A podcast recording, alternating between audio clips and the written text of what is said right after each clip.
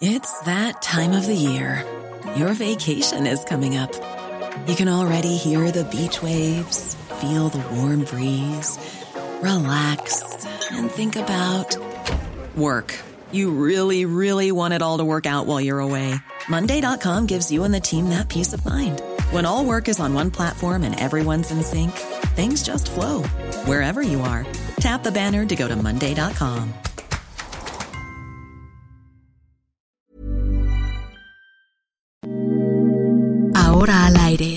la una, con Salvador García Soto. Un encuentro del diario que piensa joven con el análisis y la crítica. A la una, con Salvador García Soto. Para que el mundo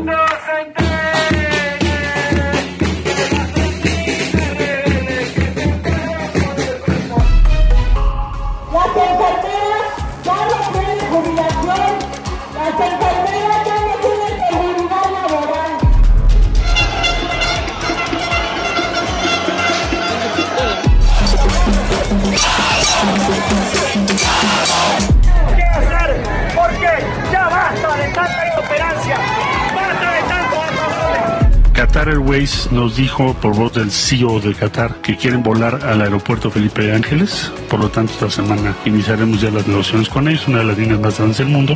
Y por eso se vuelven ambientalistas y feministas y eh, defensores de derechos humanos.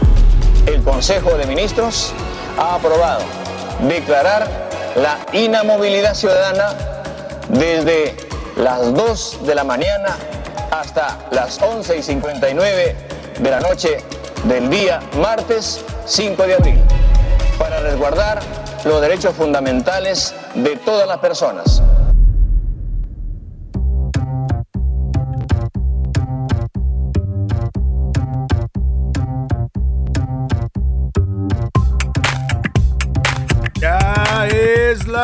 Una de la tarde en punto en el centro de la República. Los saludamos con gusto. Estamos comenzando a esta hora del mediodía a la una. Este espacio informativo que hacemos para usted todos los días a esta hora del día. Ya sabe que aquí nos encuentra. Aquí estamos para usted en esta frecuencia del 98.5 de su FM, el Heraldo Radio. Desde aquí transmitimos en vivo y en directo para toda la República Mexicana. Este grupo de profesionales que está aquí para llevarle la mejor información, el mejor análisis en la radio, las mejores entrevistas, las historias de este día. Todo se lo vamos a tener en este martes 5 de abril. Le saludamos con gusto y deseamos que su día vaya marchando bien, que este martes para usted vaya saliendo pues bien, que las cosas se vayan eh, acomodando y resolviéndose tal y como usted se lo ha propuesto. Y si hay algún problema, algún contratiempo, ánimo, ánimo que todavía tenemos la mitad del día para resolver cualquier situación adversa.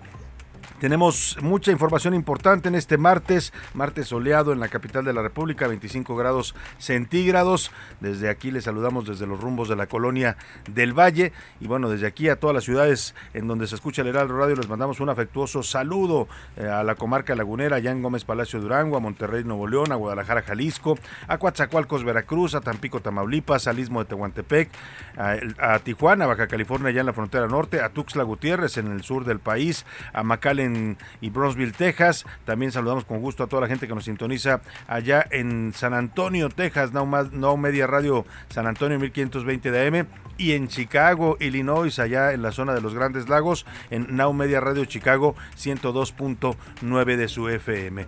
Vamos a tener un programa muy, muy variado con muchos temas y le comento, le comento entrando en materia lo que le tengo preparado para este martes. Castigo, un congresista demócrata de los Estados Unidos pide que se le sean canceladas visas a diputados y a políticos mexicanos de Morena, del PT y del Partido Verde por apoyar a Rusia, dice, en su invasión a Ucrania. Pide al Departamento de Estado y al Departamento de Seguridad Nacional de los Estados Unidos en una carta que les mandó este congresista de origen mexicano Vicente Galvez que les cancelen sus visas a estos políticos. Le voy a dar la lista completa de a qué políticos cree este, este eh, eh, diputado de la Cámara de Representantes de Estados Unidos que se les deben cancelar las visas estadounidenses por andar apoyando a Rusia en esta guerra. Y a debate, la Suprema Corte de Justicia de la Nación está discutiendo en estos momentos la acción de inconstitucionalidad, además de dos controversias con la, tras la ley de la industria eléctrica. Hoy se va a definir en la Corte si la reforma eléctrica de López Obrador vive o muere. Una se está resolviendo en el Congreso, que es en la Cámara de Diputados. Esa apenas arranca,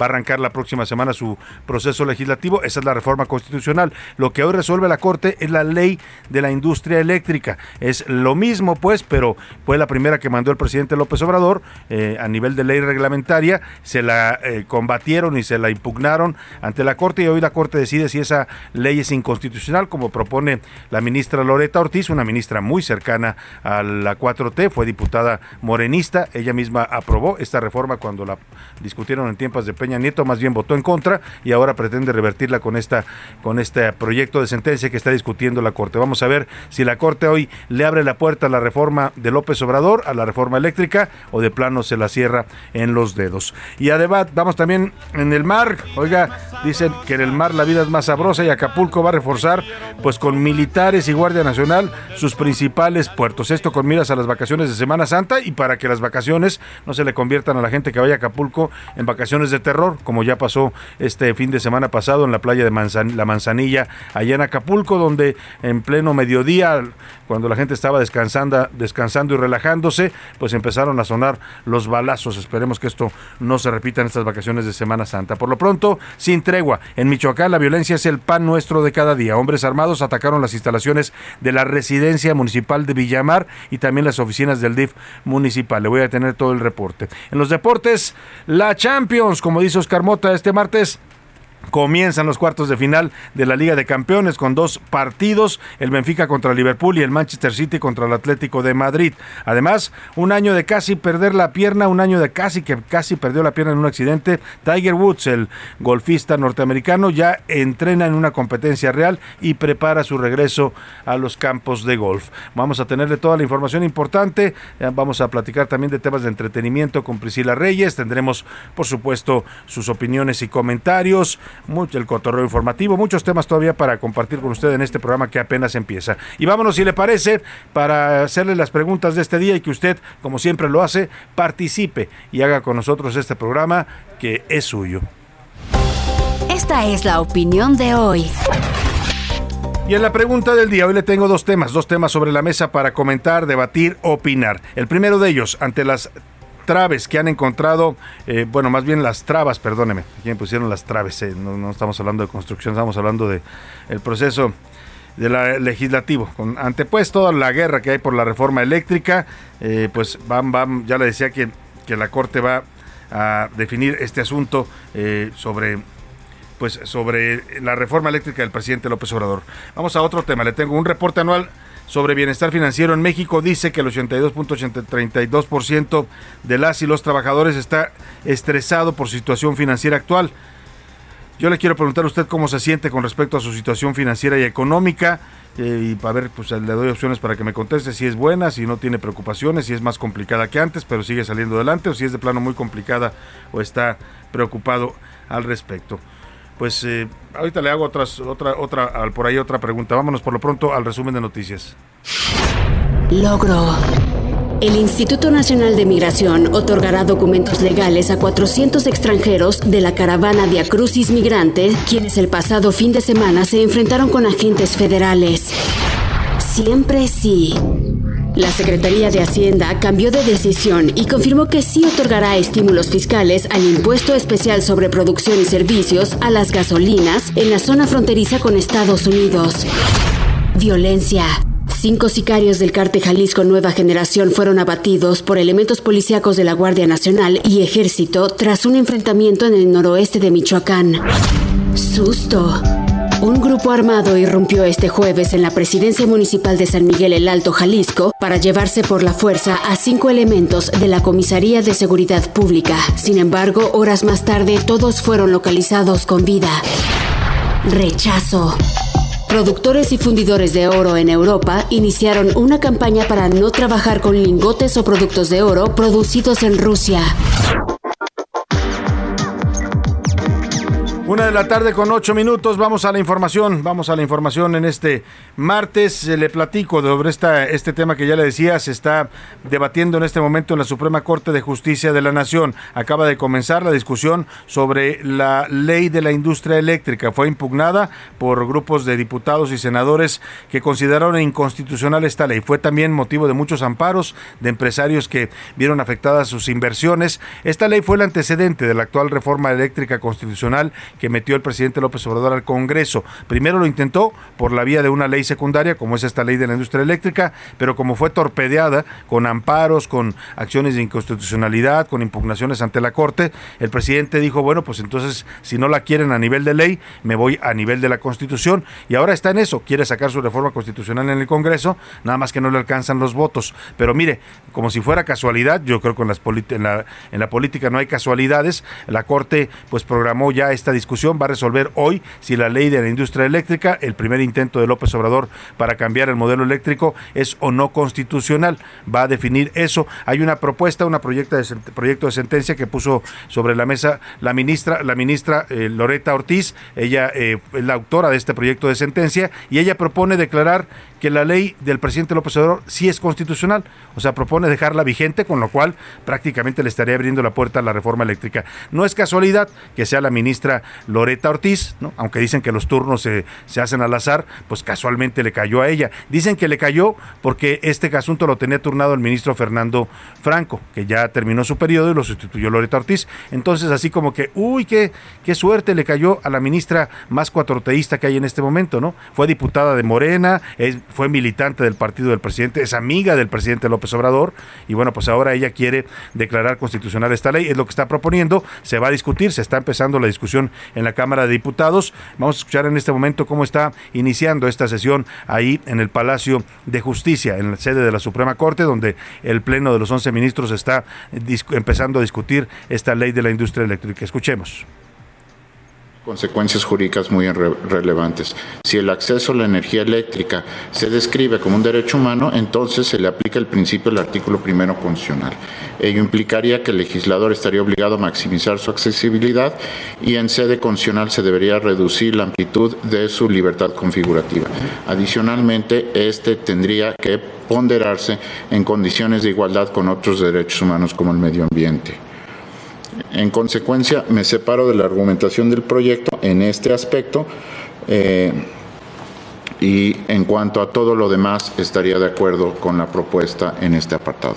Es el ministro Arturo eh, Alfredo Gutiérrez Ortiz Mena quien ha fijado su posición, dice estar de acuerdo con el proyecto de sentencia de la ministra Loreta Ortiz. Hubo una petición de la oposición, de los senadores de oposición, que dijeron que la ministra Loreta Ortiz debía excusarse, no podía participar en esta votación porque ella, cuando fue diputada de Morena, pues votó en contra de la ley de Peña Nieto, que es la que ahora pretende derogar con esta ley de la industria eléctrica. Ya lo discutió la Corte antes de empezar la sesión y decidió que no, que Loreta Ortiz está habilitada para votar. Entonces, pues vamos a ver cómo se pone este asunto, porque cuatro votos, cuatro votos a favor del proyecto serían suficientes para que sea declarado constitucional.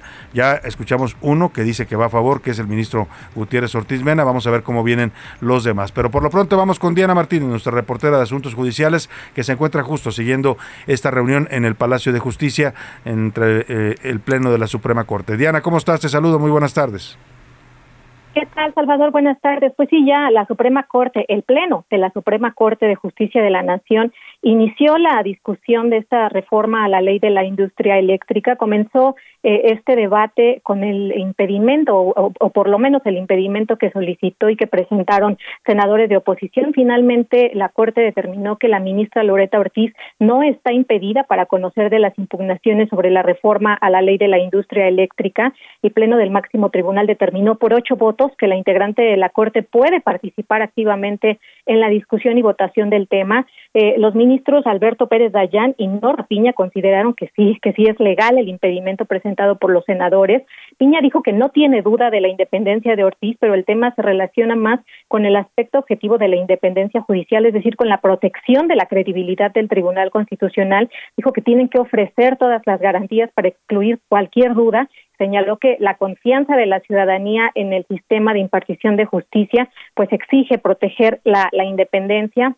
Salvador, recordarás que los senadores señalaron que Ortiz está impedida para conocer del asunto porque en 2013, cuando era diputada, se pronunció en contra de la reforma en materia energética. Y bueno, después de eso eh, comenzó eh, el pronunciamiento de la ministra Loreta Ortiz eh, eh, y hay que señalar que por ahora solamente se está eh, analizando un capítulo preliminar. Incluso el ministro presidente Arturo Saldívar pidió a los a los ministros que fueran breves, porque pues en realidad es un capítulo descriptivo que no tiene nada que ver con con, con si se valida o no la, la ley de la industria eléctrica. Entonces hasta ahora se han pronunciado varios, pero en general este capítulo no tiene nada que ver con si se aprueba o, o no se declara inconstitucional.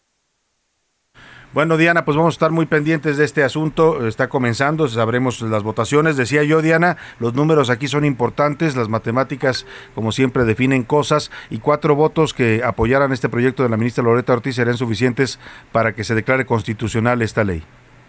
Así es, y además hay que recordar que son eh, es una acción de inconstitucionalidad de senadores y dos controversias constitucionales, una que presenta la COFESE y otra que presentó el gobierno de Colima. Incluso eh, eh, ayer se notificó vía acuerdo de la Suprema Corte de la ministra Loreta Ortiz que bueno el, el intento de desistimiento del gobierno de Colima pues fue rechazado por la ministra eh, eh, ellos presentan, el gobierno de Colima presenta en 2021 esa controversia constitucional, intentan desistirse, pero Loreta Ortiz dice que no aplica en este caso. Y bueno, pues Loreta eh, comentó justo eh, hace unos minutos que, bueno, es claro que la planeación y el control del sistema eléctrico nacional, así como la generación y distribución, son consideradas como áreas estratégicas del, Estado eh, mexicano necesarias para el desarrollo económico nacional, puesto que la regulación, eh, la regulación eficiente de la industria eléctrica influye de manera directa en el bienestar de, de todos los mexicanos pero bueno, pues esperaremos a, los pronunciamientos del resto de los integrantes del Pleno de la Suprema Corte, Salvador. Sin duda, vamos a estar pendientes contigo, Diana. Cualquier cosa que suceda, regresaremos ahí al Palacio de Justicia. Muchas gracias, Diana Martínez.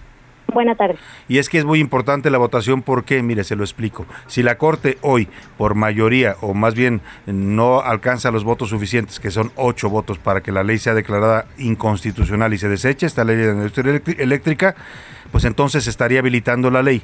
Y si se habilita esta ley, si la, si la Corte declara que sí es constitucional la ley de la industria eléctrica del presidente López Obrador, pues ya no tiene que ir incluso a la reforma. Podría el presidente decir, pues nos olvidamos de la reforma constitucional porque ya al entrar en vigor esta ley, siendo declarada constitucional por la Corte, pues se modifica totalmente el marco jurídico del mercado de electricidad, que es lo que propone esta ley. O sea, propone darle el control mayoritario a la CFE, propone modificar los contratos privados que hay actualmente de generación de energías limpias, todo lo que propone la reforma constitucional, pero a nivel de ley. Así es que por eso es tan importante lo que va a pasar hoy en la Corte. Muchos están preguntando si la Corte le va a dar, pues, este, le va a abrir esta puerta al presidente López Obrador para que pueda modificar el sistema eléctrico o si la Corte va a esperar a que sea el Congreso el que defina este tema eh, de, en una reforma constitucional. En todo caso, la pregunta que hoy le hacemos tiene que ver con eso. Justo la pregunta que quedó pendiente es si usted eh, está a favor en contra de que se modifique el sistema eléctrico nacional. ¿Usted quiere que se cambie el sistema por un sistema donde la Comisión Federal de Electricidad vuelva a tener el control mayoritario? o quiere que permanezca el modelo como está, actualmente con una mezcla de inversión pública y privada que nos ha ampliado la generación de energía eléctrica en México, o de plano le da igual este tema, ¿no? Quiere un mercado eh, controlado por el Estado, un mercado eh, mixto, privado y público, o quiere un o simplemente no le importa con que le llegue luz a su casa, usted está contento, ¿no? Eso es lo que le pregunto en, en, este día y vámonos a estar pendientes de este debate. Hoy el presidente López Obrador, hoy por la mañana habló de este tema, dijo que, pues sabe el presidente lo que se está jugando aquí, que pueden abrirle una, una ventanita, mire, cuando todas las puertas se le están cerrando en el Congreso al presidente porque no le dan los números, no le dan los votos, a pesar de que ya lanzaron su iniciativa de reforma constitucional, ayer salió el dictamen, pues aquí la Corte le podría abrir una ventanita, ¿eh? Una ventana que le puede dar para pasar a su propuesta de modelo eléctrico de control estatal. Dijo el presidente, pues que sí, ayudaría mucho lo que decida la Corte, aunque todavía pues, no alcanza eh, esta reforma, por ejemplo, no abarca temas como el litio, que sí contiene la reforma constitucional. Esto fue lo que opinó el presidente. Dijo que se va a ver aquí de qué lado más la iguana, o más bien de qué lado están los ministros. Legal legalidad, que este, también los ministros se definan de qué lado están. Por eso no nos podemos quejar, estamos viviendo tiempos interesantes, momentos estelares de la vida pública. Pues va a ayudar mucho.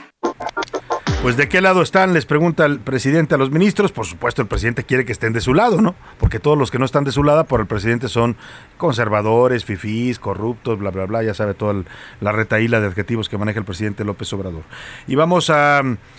pues a este a seguir con este tema después que la, Alianza va por México dijo ayer que no van a votar por la reforma eléctrica de López Obrador en el Congreso pues eh, dice el presidente que él tiene información de que si hay legisladores del PRI y del PAN, escuche usted lo que dice el presidente, es interesante porque dicen los, los dirigentes que ni un voto a la reforma eléctrica de López Obrador. Eso dijeron los dirigentes del PRI, PAN y PRD, Marco Cortés, Alejandro Moreno y Jesús Zambrano. Pero el presidente dice, pues yo tengo otros datos, yo sé que hay diputados del PRI y del PAN que se van a revelar. No sé si se van a revelar o si los van a cooptar porque también de esto se trata el juego ahí en la Cámara de Diputados, van y les ofrecen cosas, ¿no? No, mira que si tú nos das el voto, te apoyamos para que te vuelvas a reelegir o te apoyamos para que, tengas presupuesto para tu distrito. Les ofrecen una serie de cosas, ¿no? Eh, he sabido en algunas negociaciones, bueno, son públicas ya ahora, se sabe que en la reforma de Peña Nieto hasta cañonazos de dinero en efectivo les dieron, ¿no? Así que aquí no me sorprendería que Morena estuviera haciendo lo mismo, porque el presidente dice muy seguro que va a haber pedistas y panistas que van a votar por su reforma. Escúchelo usted. Hay muchos legisladores y tengo información que legisladores del PRI y en una de esas hasta del PAN que no están de acuerdo con votar para que se siga protegiendo a las empresas particulares. Estoy yo confiando en que van a votar libremente y se van a revelar. Y llamo a eso, a que se rebelen, para que sean auténticos representantes populares y no empleados de grupos de intereses creados, que no sean traidores a la patria. Aquí está el presidente pidiendo pidiéndole a peristas y panistas que se rebelen y que voten a favor de su reforma. O sea, el presidente, como además, mire, la reforma se va a votar en la Semana Santa, el miércoles santo quieren votarla, pues el presidente está buscando Judas Judas que traicionen a sus partidos para que voten por su reforma. O sea, el presidente hace una convocatoria para los Judas, peristas y panistas a ver quiénes le entran, que le den su voto a la reforma eléctrica. Y mire, vamos a, otro tema también que comentó hoy el presidente, este tema de no le gustó al presidente, por eso dice que se definan los ministros de qué lado están, porque si no están conmigo, están contra mí. Esa es la lógica del presidente, ya lo sabemos.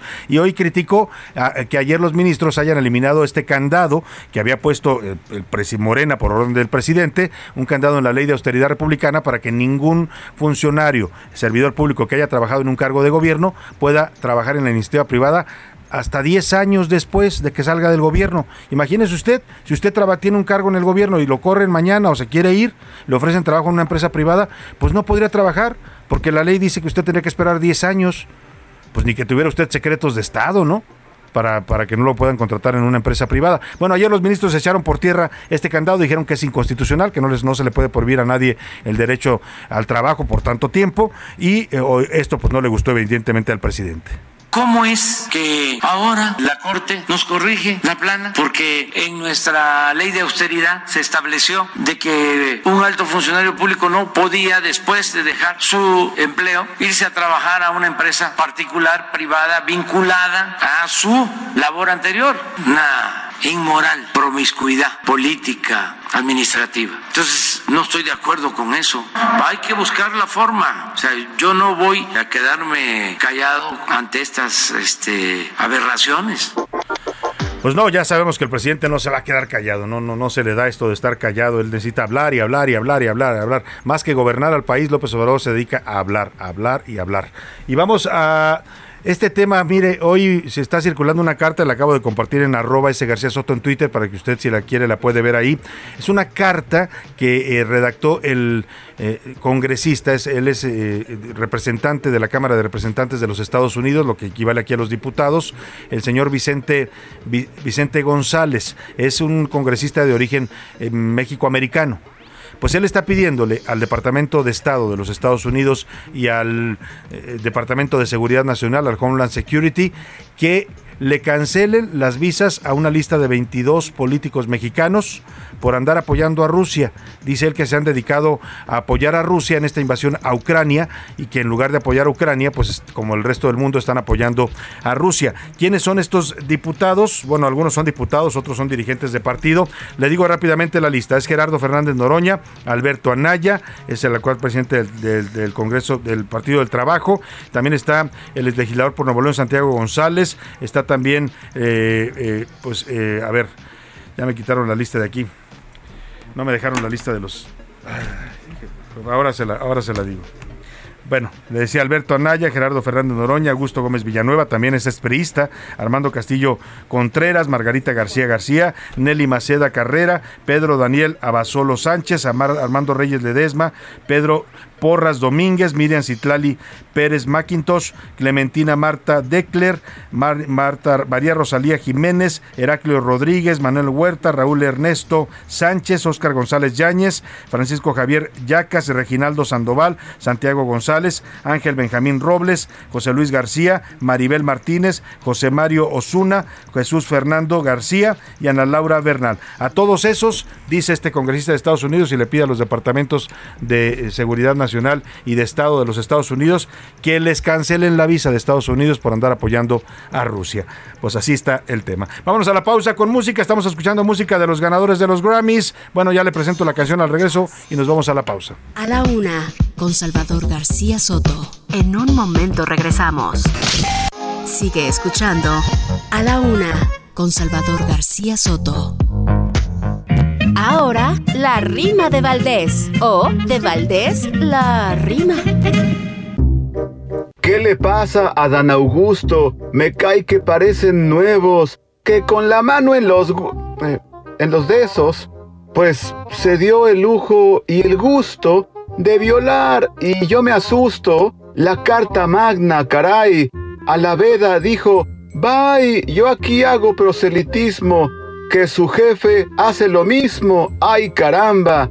Pues es lo que hay. Desde que es el secretario de Gobernación el ñor, a la sombra de Obrador permanece el funcionario. Y no solo es solidario con su amigazo y su jefe, amor ciego tiene al peje, pues su palabra es la ley. ¿Y para qué hacerse güey? Que el piso se le empareje. Con la ley electoral, si lo haces desde el gobierno, haces un rollito eterno y la puedes atorar. Dan ganas de vomitar porque lo hacen con flagrancia, porque no hay ninguna instancia que los pare, no hay manera. ¿Qué destino nos espera? Yo me muero de las ansias.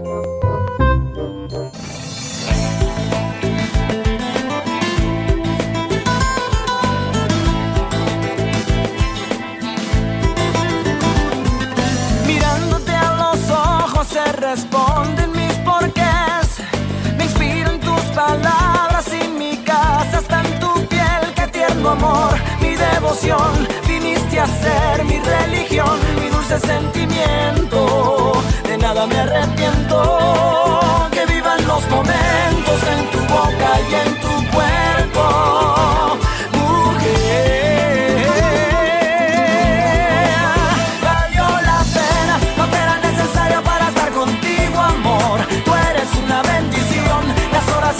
de tu lado, nena,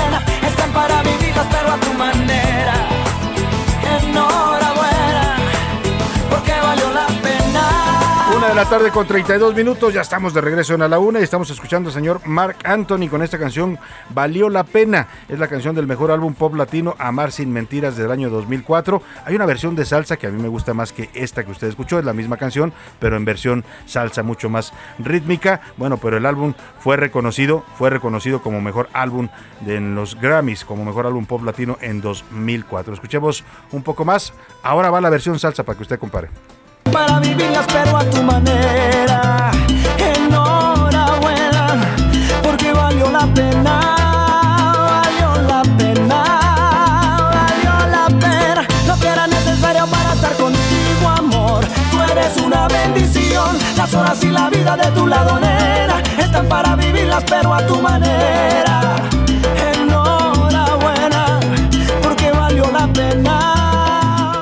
Pena la una, con Salvador García Soto. Oiga, y vamos a más información. Ayer le platicábamos este escándalo, porque no se le puede llamar de otra manera, que se desató porque el sábado pues se vio al secretario de Gobernación, Adán Augusto López, viajando en un avión de la Guardia Nacional.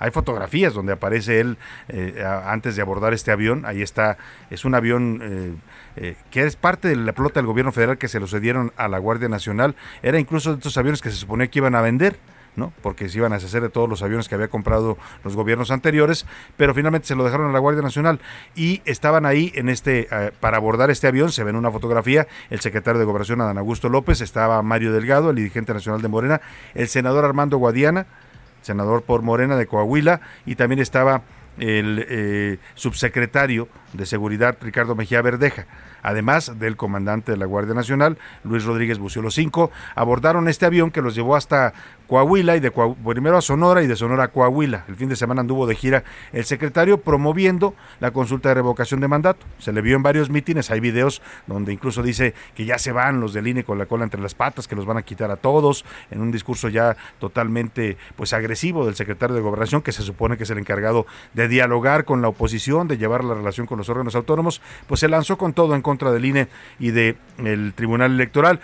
El tema de fondo es que pues el señor secretario se fue a hacer proselitismo para Morena, porque estas reuniones a donde asistió eran de Morena, eh, en un avión de la Guardia Nacional, o sea, usando recursos públicos, pues. Ese es el tema de fondo. Ayer le preguntaron al presidente, el presidente dijo que no, que no era cierto. Pero oiga, pues ahí están los videos donde se le ve a Dan Augusto hacer todas estas arengas. ¿Y sabe quién fue el que dijo que andaban volando en este avión? Lo publicó en redes sociales el senador Armando Guadiana. El senador monista, que era uno de los tripulantes, dijo, aquí estamos, vamos a abordar el avión, el secretario, yo, fulano, sultano y mengano, porque vamos a, a Sonora y luego de ahí vamos a Coahuila a hacer proselitismo. ¿No? A favor de la consulta de revocación de mandato. Bueno, pues todo este asunto, que además viola la ley, viola la constitución, porque dice la ley que es un delito grave en este país eh, usar recursos públicos para hacer campañas partidistas, si está en una campaña partidista, pues hay penas de hasta ocho años de cárcel, ¿eh? por este tema. Bueno, pues le platico todo el contexto porque este mediodía la Dirección Nacional del PRD, encabezada por su presidente Jesús Zambrano, acudió a la Secretaría de la Función Pública para presentar una denuncia en contra del presidente López Obrador, del secretario de Gobernación Adán Augusto López, del gobernador de Sonora Alfonso Durazo, de la secretaria de Seguridad Federal Rosa Isela Rodríguez y del comandante de la Guardia Nacional Luis Rodríguez Bucio, además del dirigente nacional de Morena Mario Delgado.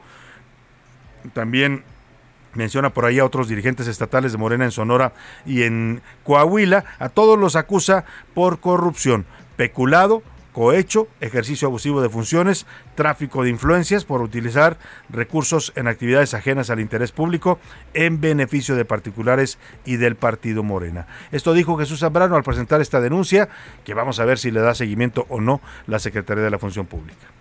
Está obligado el titular de la Secretaría de la Función Pública y sus, propios funcionarios a tomar en cuenta y a revisar esta denuncia que nosotros estamos presentando. Y si dice que no procede, que explique por qué no procede, que no le tiemble la mano. Así sea el presidente de la República, así sea el secretario de Gobernación, el, titular, comandante de la Guardia Nacional, el gobernador de Sonora, de Tabasco, los líderes de Morena, tanto nacional como estatales. Eh, los que son denunciados. Bueno, pues ahí está lo que dice Zambrano, que espera que la función pública haga su, trabajo y le dé trámite a esta denuncia. Es una denuncia que tiene sustento, ¿eh? porque ahí están las evidencias, fueron publicadas en redes sociales. Al secretario se le ven videos haciendo arengas, diciendo que hay que apoyar al presidente para que siga, porque es el mejor presidente de la historia de México, bla, bla, bla, bla, bla, bla.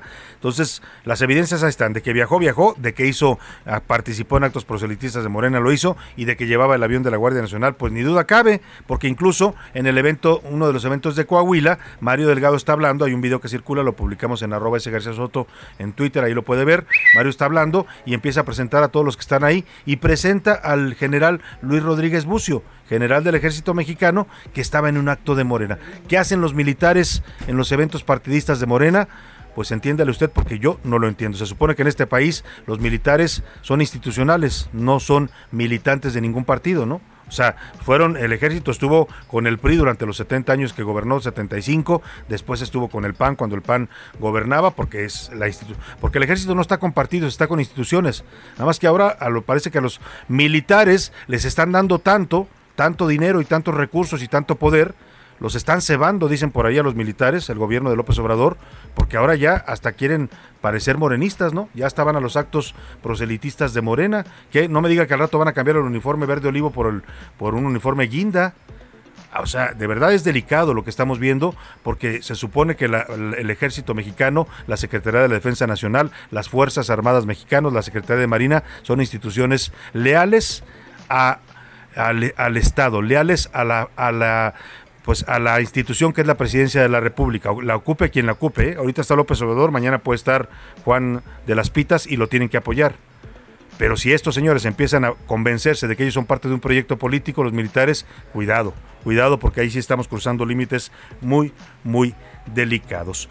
Vamos a pues eh, escuchar, eh, eh, habló el presidente hoy sobre su revocación de mandato, hablando de este tema que andan promoviendo con todo. El próximo 10 de abril, ya sabe usted, se va a llevar a cabo la consulta de revocación de mandato. Dijo el presidente que él sí va a ir a votar, pero que no, evidentemente, pues no va a votar por sí mismo, ¿no? Faltaba más. Ya para eso tiene todo un ejército de, de bots y fanáticos que van a ir a votar por él. él. Él dice que va a anular su voto. ¿Cómo lo va a anular? Escuche usted lo que le va a poner al voto el presidente. Ahora voy a votar, voy a poner mi boleta. Viva Emiliano Zapata, porque es el 10 de abril. Temprano voy a ir a, este, a votar, donde me toca, aquí cerca, muy cerca. Va a estar aquí en Moneda. Aprovecho para informar a los vecinos. ¿no?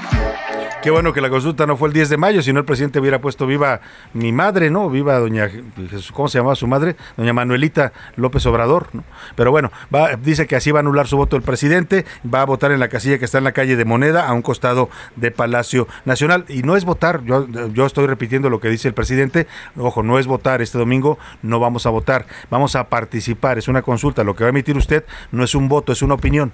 Usted dice si quiere que el presidente se vaya, ya adiós, que le vaya bien, o si que quiere que termine su, sexenio, que al final para eso lo elegimos, ¿no? Esa es la pregunta que le van a hacer y no se llama voto, se llama participación. Vamos a otro tema rápidamente, pues ya empiezan las vacaciones de Semana Santa, oiga, no sé usted, pero a mí ya vuela como que huele a vacaciones ya, ¿no? Ya huele a sol, huele a playita, huele pues a campo, a donde se puede uno salir, un poco a salir de la ciudad también quedarse en la ciudad en esos días tiene sus ventajas, ¿eh? porque es una ciudad que se queda semivacía, que puede usted circular tranquilamente, puede ir a ver obras de teatro, puede ir a ver exposiciones de museos, puede salir a comer a su restaurante favorito sin tener que andar haciendo corajes en el tráfico ni sin prisas. Bueno, pero pues, el caso es que ya vienen las vacaciones, estamos ya a nada de que comience la Semana Santa a partir del próximo, eh, bueno, el domingo es Domingo de Ramos, el lunes ya comienza la Semana Santa. Le digo todo esto porque pues los que vayan a ir a Acapulco tienen que saber esta noticia. La se Secretaría de la Defensa Nacional, la Marina, eh, están blindando Acapulco Guerrero. Esto ante los homicidios y balaceras que se registraron el fin de semana en algunas playas del puerto. Esto lo anunció la alcaldesa morenista Abelina López. La medida llega tras el asesinato de cuatro hombres en Playa Manzanillo este fin de semana. Ya tuvo que aceptar la alcaldesa de Acapulco, Abelina López, que no es el problema no es la calor, como dijo ella, ¿no? La violencia es porque pues no hay Estado, hay ausencia de Estado y los criminales andan desatados. La calor, como dijo la alcaldesa, no tiene la culpa pues de nada más que de que usted le suba la temperatura del cuerpo. Escuchemos cómo lo anunció este blindaje que van a poner la Marina y la Sedena en Acapulco. ¿Qué tal Salvador? Un saludo a tu auditorio. Como lo comentas, por la ola de violencia que azota Acapulco a unos días de que inician las vacaciones de Semana Santa, el gobierno municipal anunció que incrementará la presencia militar en las playas del puerto, luego de que este fin de semana cuatro hombres fueron asesinados en la playa Manzanillo, en la zona tradicional del municipio. La alcaldesa Belina López Rodríguez aseguró que al menos uno de los hombres era un delincuente, esto a pesar de que la Fiscalía General del Estado no ha informado sobre avances en este caso y aún se desconocen los móviles del ataque. Tras el anuncio, ayer por la noche asesinaron a otros cuatro hombres en la periferia del municipio. El reforzamiento a la seguridad arrancará el próximo 8 de abril y en él participará la Marina con patrullajes en mar, luego del incremento de huidas en lancha por parte de civiles armados. Para estas vacaciones, de acuerdo con las autoridades, la ciudad espera el 90% de ocupación hotelera. Es importante resaltar, Salvador, que desde el año pasado la presencia militar se ha reforzado constantemente conforme avanzan los periodos vacacionales. Sin embargo, la presencia de militares, de agentes de la Guardia Nacional e incluso de la Marina no ha impedido que ocurran los crímenes en las zonas de playa. Mi reporte desde Guerrero. Buenas tardes. Muchas gracias a Carla Benítez, nuestra corresponsal allá en Guerrero. Pues sí, tuvieron que aceptar que la violencia no se va a resolver sola, ¿no? Ni aunque, ni aunque quiten la calor, la violencia va a seguir mientras el gobierno no actúe. Y ya mandaron a los marinos y a los soldados a vigilar las playas de Acapulco, pues para que los que van a ir a descansar ahí en Semana Santa, en Semana de Pascua, pues puedan descansar y no vayan a sufrir escenas de pánico porque de pronto está usted eh, tomándole al coco y se le empieza a tirar el agua porque ya le dieron un balazo al coco, ¿no? Porque así puede pasar, lamentablemente parece de broma, pero así está pasando, así pasó este fin de semana ya en las playas de Acapulco. Vámonos a otro tema que tiene que ver, también que ver con la violencia en el país. Esta es una buena noticia, la Guardia Nacional rescató a cinco personas que habían sido secuestradas y logró detener a nueve presuntos delincuentes. Esto ocurrió en San Luis Río Colorado, en Sonora. En el operativo las autoridades también lograron asegurar armas, cartuchos útiles, chalecos balísticos y vehículos. Gerardo Moreno, allá en Sonora, platícanos de, esta, de este rescate que hizo la Guardia Nacional. Hola, ¿qué tal Salvador? Es un gusto saludarte desde Sonora, donde tengo que platicarte que nueve personas detenidas y el rescate de cinco personas que habían sido privadas de su libertad fue el resultado de un operativo especial realizado por elementos de la Guardia Nacional en San Luis Río Colorado, al norte de Sonora. La fiscal general Claudia Indira Contreras precisó que las nueve personas detenidas son cuatro hombres originarios de Navojoa, dos originarios de Nogales, uno de Cajeme, otro de Guatabampo y uno más de Sinaloa. Algunos de ellos ya contaban con registros penales. La acción fue realizada por los elementos de la Guardia Nacional en coordinación con las corporaciones que integran la Mesa Estatal de Seguridad el pasado domingo 3 de abril a las 22.30 horas. Además de las personas liberadas y los nueve detenidos, se logró asegurar tres armas de asalto AR-15 y una escopeta, cartuchos útiles, tres chalecos balísticos, así como varios vehículos. Te platico que cuando intentaron detenerlos, los sujetos realizaron detonaciones en contra de los efectivos de la Guardia Nacional bueno, pues ahí está el reporte desde Sonora. Muchas gracias a nuestro corresponsal Gerardo Moreno. Y antes de ir a otro tema, José Luis Sánchez, rápidamente, un servicio social nos están pidiendo apoyo para una persona que está internada y requiere sangre urgente. Así es, Salvador, buenas tardes. Se trata del paciente Luis Molleda Cámara. Está en el Hospital Ángeles del Pedregal y necesita con urgencia sangre O negativa. Se lo repito, Luis Molleda Cámara, Ángeles del Pedregal, sangre O negativa, un servicio social que requerimos aquí en Alauna. Y si usted puede apoyar, pues bueno, pues adelante, si usted tiene sangre O negativa y puede donar y quiere hacerlo, eh, repórtese ahí en el Hospital Ángeles y por, pregunte por Luis Molleda. Cámara. Cámara, Luis Molleda Cámara, que está necesitando este tipo de sangre. Vamos a otro tema importante. A la una, con Salvador García Soto. Oye, pues estamos en pleno debate de la reforma eléctrica, tanto la constitucional en el Congreso como la que se está en este momento debatiendo en la Suprema Corte, que es la ley de la industria eléctrica, que son en esencia lo mismo, pues las dos buscan modificar el, sistema eléctrico de este país para darle el control mayoritario a la Comisión Federal de Electricidad y disminuir la participación de inversiones privadas en este sector. Para hablar de este tema, tengo el gusto de saludar a la línea telefónica y le agradezco mucho que nos tome esta llamada al presidente nacional del PRI, Alejandro Moreno Cárdenas. ¿Cómo está, don Alejandro? Qué gusto saludarlo. Buenas tardes. tardes. Buenas tardes, Salvador. Gracias por la oportunidad de poder platicar con tu gran auditorio. Oiga, pues ayer los veíamos en esta conferencia de prensa conjunta, lo escuchamos a usted primero muy temprano fijar la posición de su partido, decir que después de este análisis que ustedes mismos habían anunciado harían de la propuesta de reforma constitucional del presidente López Obrador para el sector eléctrico, habían decidido no apoyarla. Después apareció usted con los dirigentes del eh, PAN y del PRD en la Alianza Va por México para ratificar esta posición. Dicen ustedes que ningún voto a la reforma eléctrica de López Obrador pero hoy el presidente sale y dice pues que él tiene información de que hay peristas y panistas que sí van a votar por su reforma, que se les van a revelar a ustedes. ¿Cómo ve? Mira, primero nosotros tenemos mujeres y hombres comprometidas en el partido, mujeres y hombres de carácter, de vigor, de valentía, comprometidos con México y tuvimos una reunión consensada, colegiada, las y los legisladores del PRI, Chava, después de ver este análisis, después de ver que todo mundo coincidió académicos, intelectuales, empresarios, todos, vimos que era una iniciativa regresiva, que no generaba certeza, certidumbre a las inversiones, que no generaba empleo, que no generaba competencia, que no generaba que las tarifas eléctricas bajaran. Bueno, acordamos todos, hicimos un pronunciamiento público, las y los legisladores del PRI, de votar en contra de esa iniciativa de reforma. Entonces, nosotros estamos firmes, estamos unidos, estamos trabajando y esa iniciativa de reforma que se presente en ese dictamen pues está claro que el PRI la va a votar en contra completamente. Trabajando en la coalición va por México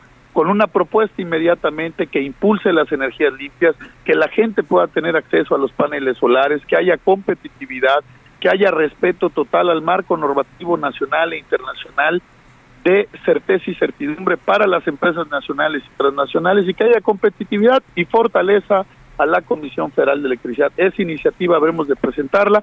Tenemos incluso una propuesta tarifa G, tarifas gratuitas para hospitales, para sectores vulnerables, para municipios. Estamos trabajando en una propuesta seria y responsable. Entonces ahora Morena que no salga con la cantaleta de decir que ellos están a favor del pueblo. Ellos en tres años han destruido este país, son una tragedia, una desgracia para México.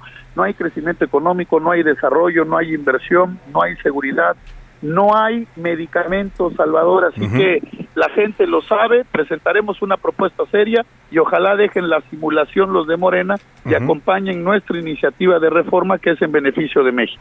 Don Alejandro, ¿cuándo van a presentar esta propuesta que ayer anuncian? Dicen que se basará en todo lo que se escuchó en los foros de, de, Parlamento abierto y también el presidente dice que los que no aprueben su reforma son traidores a la patria, lo dice hoy textual. Bueno, ya sabes que pueden decir muchas cosas, al final del camino nosotros somos responsables, estamos del lado de México, estamos del lado de la competitividad, de la certidumbre de los resultados y de que se garantice que todos los mexicanos tengan acceso a la energía eléctrica barata y que haya compromiso con el marco constitucional de respetar derecho que tienen las empresas de invertir y de tener certeza jurídica y que genere empleo. Entonces, nosotros contentos, echados para adelante, trabajando fuertes y firmes en nuestra propuesta, y así que le ha quedado claro a Morena, eso es muy importante, que no puede pasar ninguna reforma, esto es muy importante, no podrán pasar ni esta ocurrencia de la iniciativa eléctrica que presentaron, que es un retroceso para México, y también de una vez, Chava, si quieren presentar lo mismo en su iniciativa de reforma electoral, sin construir, sin ver hacia adelante, no van a tener ningún apoyo y hoy desde el Partido Revolucionario Institucional todo el respaldo y el apoyo al Instituto Nacional Electoral, al Tribunal eh, Federal Electoral, nuestro respaldo y se van a quedar con las ganas otra vez los de Morena porque no tienen los votos, menos los del PRI para apoyar una iniciativa de ese tamaño. O sea, esto, que, adelante y a darle por México, Salvador. Esto que dijo Adán Augusto de que se van a ir con la cola entre las patas los del INE, los del tribunal, que, que ya viene la reforma del presidente y esta propuesta del presidente de que va a, sacar a todos los consejeros y, magistrados para elegirlos ahora por voto directo, el PRI no va con eso, usted nos dice desde ahora. Mira, es muy sencillo y muy claro, no tienen los votos, necesitan los votos del PRI y esa iniciativa que presentaron, que es una ocurrencia y un disparate y más es un tema electoral de una bandera, de un discurso faccioso como siempre le hacen, les decimos de una vez que no y que esa iniciativa de reforma no pasa. Oiga, y no es chisme, parece chisme, pero le preguntaron hoy en la mañana al presidente López Obrador por una nota que saca el periódico La Jornada, donde le atribuyen a usted en esta reunión que tuvo con sus diputados periodistas que usted mismo nos relataba eh, para ver el tema de la reforma eléctrica, dicen que usted usó una frase donde dijo, nos los vamos a chingar, entiendo que a los diputados de Morena y al presidente. Eh, le preguntaron hoy al presidente sobre este tema. Eh, ¿Usted dijo esa frase o no la utilizó? Mira, nosotros cuando estamos al calor siempre de los debates hablamos con franqueza y con mucha responsabilidad por México, lo que siempre diremos de manera transparencia y de manera clara, en reformas ocurrentes que no tienen destino y que no son beneficio para México, en esa palabra el sinónimo es simple y llanamente no va a pasar, no van a poder aplicar sus ocurrencias y el PRI siempre demostrará firmeza y compromiso. La coalición va por México, está más sólida que nunca vamos juntos, les vamos a ganar en el 2022, vamos con todo en el 2023, Chava, y vamos a recuperar la presidencia de la República en el 2024. Pues eh, lo veo muy animado y eso, eso, eso está bien, pero le quiero preguntar por este escándalo finalmente de, hoy, hoy eh, uno de sus aliados en esta alianza por México, el PRD, Jesús Zambrano Bani, presentan una denuncia por el uso de recursos públicos el fin de semana. El secretario de Gobernación, usted lo supo también y lo comentaron ayer en su conferencia, pues utilizó este avión de la Guardia Nacional para ir a, a eventos proselitistas de Morena en Coahuila y en Sonora a promover la consulta de revocación de mandato. Eh, ¿Qué piensa el PRI de este, de este uso de recursos públicos? Mira, nosotros lo que debemos de tener claro es que ningún servidor público puede violar la ley. Los servidores públicos tienen la responsabilidad de garantizar un proceso transparente, equitativo, en respeto pleno a la Constitución y siempre vamos a señalar a quien viole cualquier norma jurídica. Eso es importante. Hoy necesitamos servidores públicos comprometidos con la gente que no anden haciendo campaña y para el PRI, para el PAN y para el PRD, porque lo hemos platicado, es un momento importante para México. El 5 de junio nos jugamos el presente y el futuro del país. Nosotros haremos una campaña de respeto, de propuestas, de cercanía con la gente. Y hoy, Salvador, te quiero decir, hay un gran ánimo en la gente, vienen buenos tiempos porque nos ven juntos, nos ven trabajando y como te dije, este país se les cae a pedazos, Morena es una tragedia, una desgracia y les quedó grande la responsabilidad de llevar los destinos de México. Entonces, para terminar, usted no espera que haya Judas, por, hablando de este tema, porque va a ser en Semana Santa, que haya Judas en el PRI ni en el bloque opositor. Mira, yo te diría, las y los priistas son mujeres valientes de carácter, me siento muy orgulloso de las y los legisladores del PRI, vamos a ir en un bloque monolítico, vamos a ir juntos, lo mismo en la coalición, así que firmes y puestos y listos a trabajar por México. Muchas gracias, don Alejandro Moreno Cárdenas, dirigente nacional. Gracias, Salvador. Muy buenas buena tardes. tarde. Ahí está, pues dice que, pues sí, a lo mejor se le salió el, nos los vamos a chingar, dice, no, no, no, no lo negó, perdóneme porque así lo dice textual la nota de la jornada, ¿no? Pues dice que al calor de las reuniones se dicen muchas cosas, pero lo que sí dice es ni un voto a la reforma eléctrica de López Obrador. Vamos a ver qué pasa finalmente con este tema. Por lo pronto nos vamos a la pausa con música, lo dejo con esta canción, Priscila Reyes, ¿qué nos vas a poner? Es una canción ganadora de grabación del año en 1985,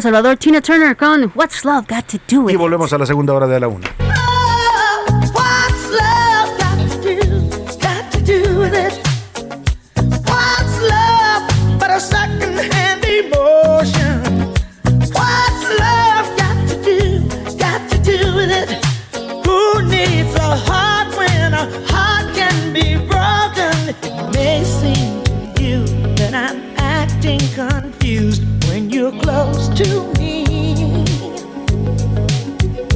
If I tend to look dazed, I read it someplace. Escuchas A la una con Salvador García Soto. En un momento regresamos. Ya estamos de vuelta con A la una con Salvador García Soto.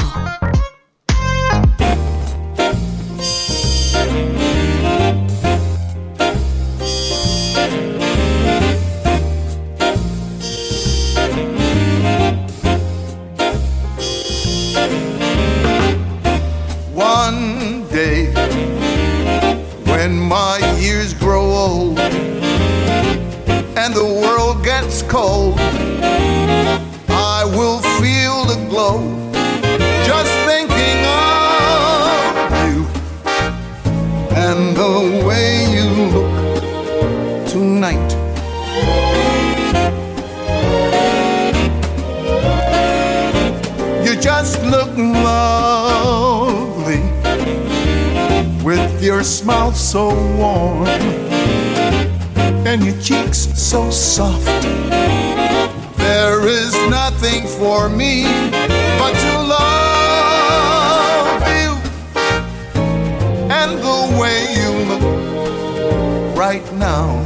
Son las 2 de la tarde en punto en el centro de la República y estamos iniciando a esta hora la segunda hora de la una. Y lo hemos hecho a este ritmo tan agradable de esta canción del señor Rubén Blades y la orquesta de Roberto Delgado. La canción se llama The Way You Look Tonight, la forma en que luces esta noche. Es una canción del álbum Sal Swing que ganó a Mejor Álbum Tropical Latino 2022 en los, en los premios Grammy que se acaban de entregar el pasado domingo. Es un gran álbum, si usted no lo ha escuchado, esa oportunidad de escucharlo, una gran producción musical del señor Rubén Blades y la orquesta de Roberto Delgado cantando este clásico de la música estadounidense que es The Way You Look Tonight. Escuchemos un poco más y ahora le cuento lo que le tengo preparado para esta segunda hora de A la Una.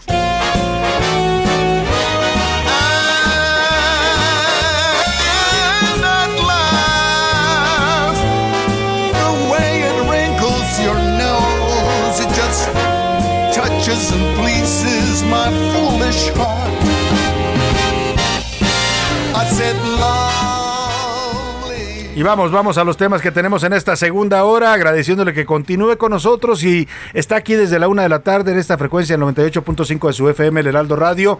Esto es a la una, yo soy Salvador García Soto, gracias por continuar informándose con nosotros. Si recién se va incorporando, bienvenido, bienvenido a esta transmisión. Nos queda todavía una hora de información, de análisis, de crítica, de entrevistas, de historias de este día. Vamos a estar platicando, por supuesto, con los protagonistas de la noticia. Vamos a tener sus opiniones y comentarios, el cotorreo informativo Quédese con nosotros aquí en la una, se va a informar y la va a pasar muy bien. Los temas que le tengo preparados en esta segunda hora, inversiones estadounidenses por 10 mil millones de dólares, escuche usted, 10 mil millones de dólares estarían en riesgo si se aprueba la reforma eléctrica del presidente López Obrador. Esto lo dijo hoy el gobierno de los Estados Unidos a través de su representante comercial, Catherine Tai. Es un mensaje que pues para que vayan para que le vayan midiendo, como dicen acá en México el gobierno de López Obrador, el agua a los camotes, ¿eh? porque lo que están diciendo ellos, si se aprueba esta reforma, las demandas serían de este monto de hasta 10 mil millones de dólares, demandas que haría Estados Unidos en el marco del TEMEC y en otras instancias internacionales en contra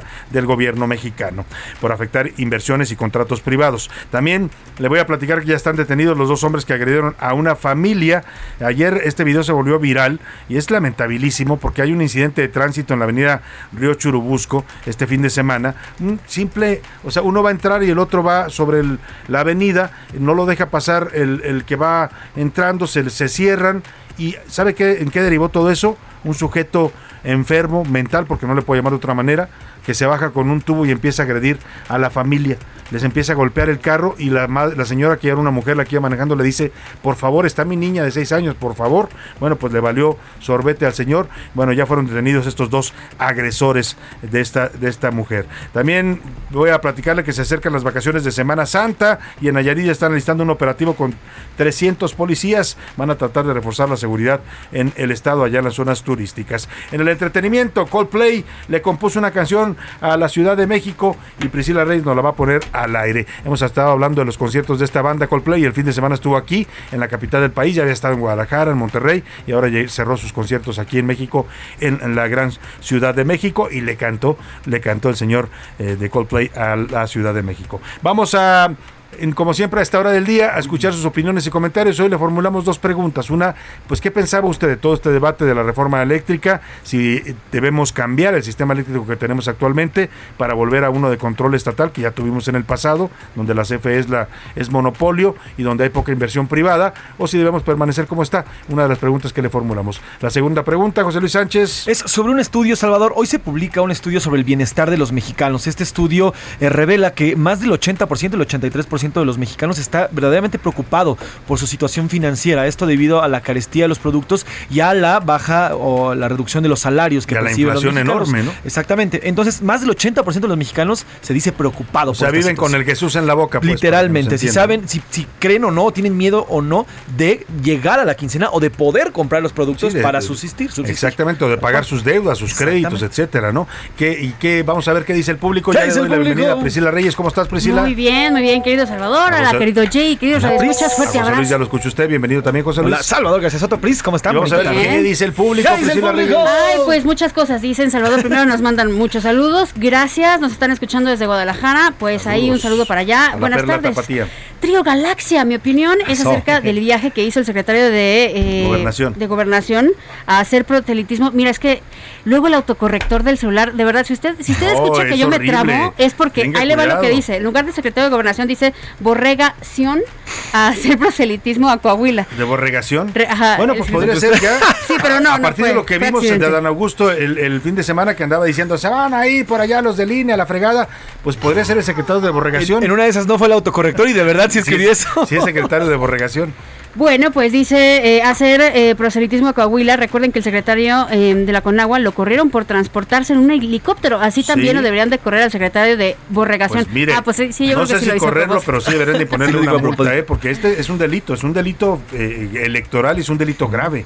Apoyar con recursos públicos, bueno, es más, el presidente hizo esta reforma, López Obrador puso eso en la ley, que si usted usaba recursos públicos para promover a un partido político, se, exponía incluso a la cárcel, está considerado delito grave. Y el mismo secretario lo dice, no me importa en el discurso. y ayer además le preguntan a salir de ah, Palacio, ¿no? oiga, secretario, el avión que usted usó, ¿Dónde? ¿Cuál? ¿Cuál? Yo no sé nada, ¿no? Ay, no, esas actitudes, qué horror, ¿no? Tan soberbias, no, no, da la cara a los prensa. Allá en, el evento lo vimos gritando y lanzando arengas y ahora no quiere decir nada.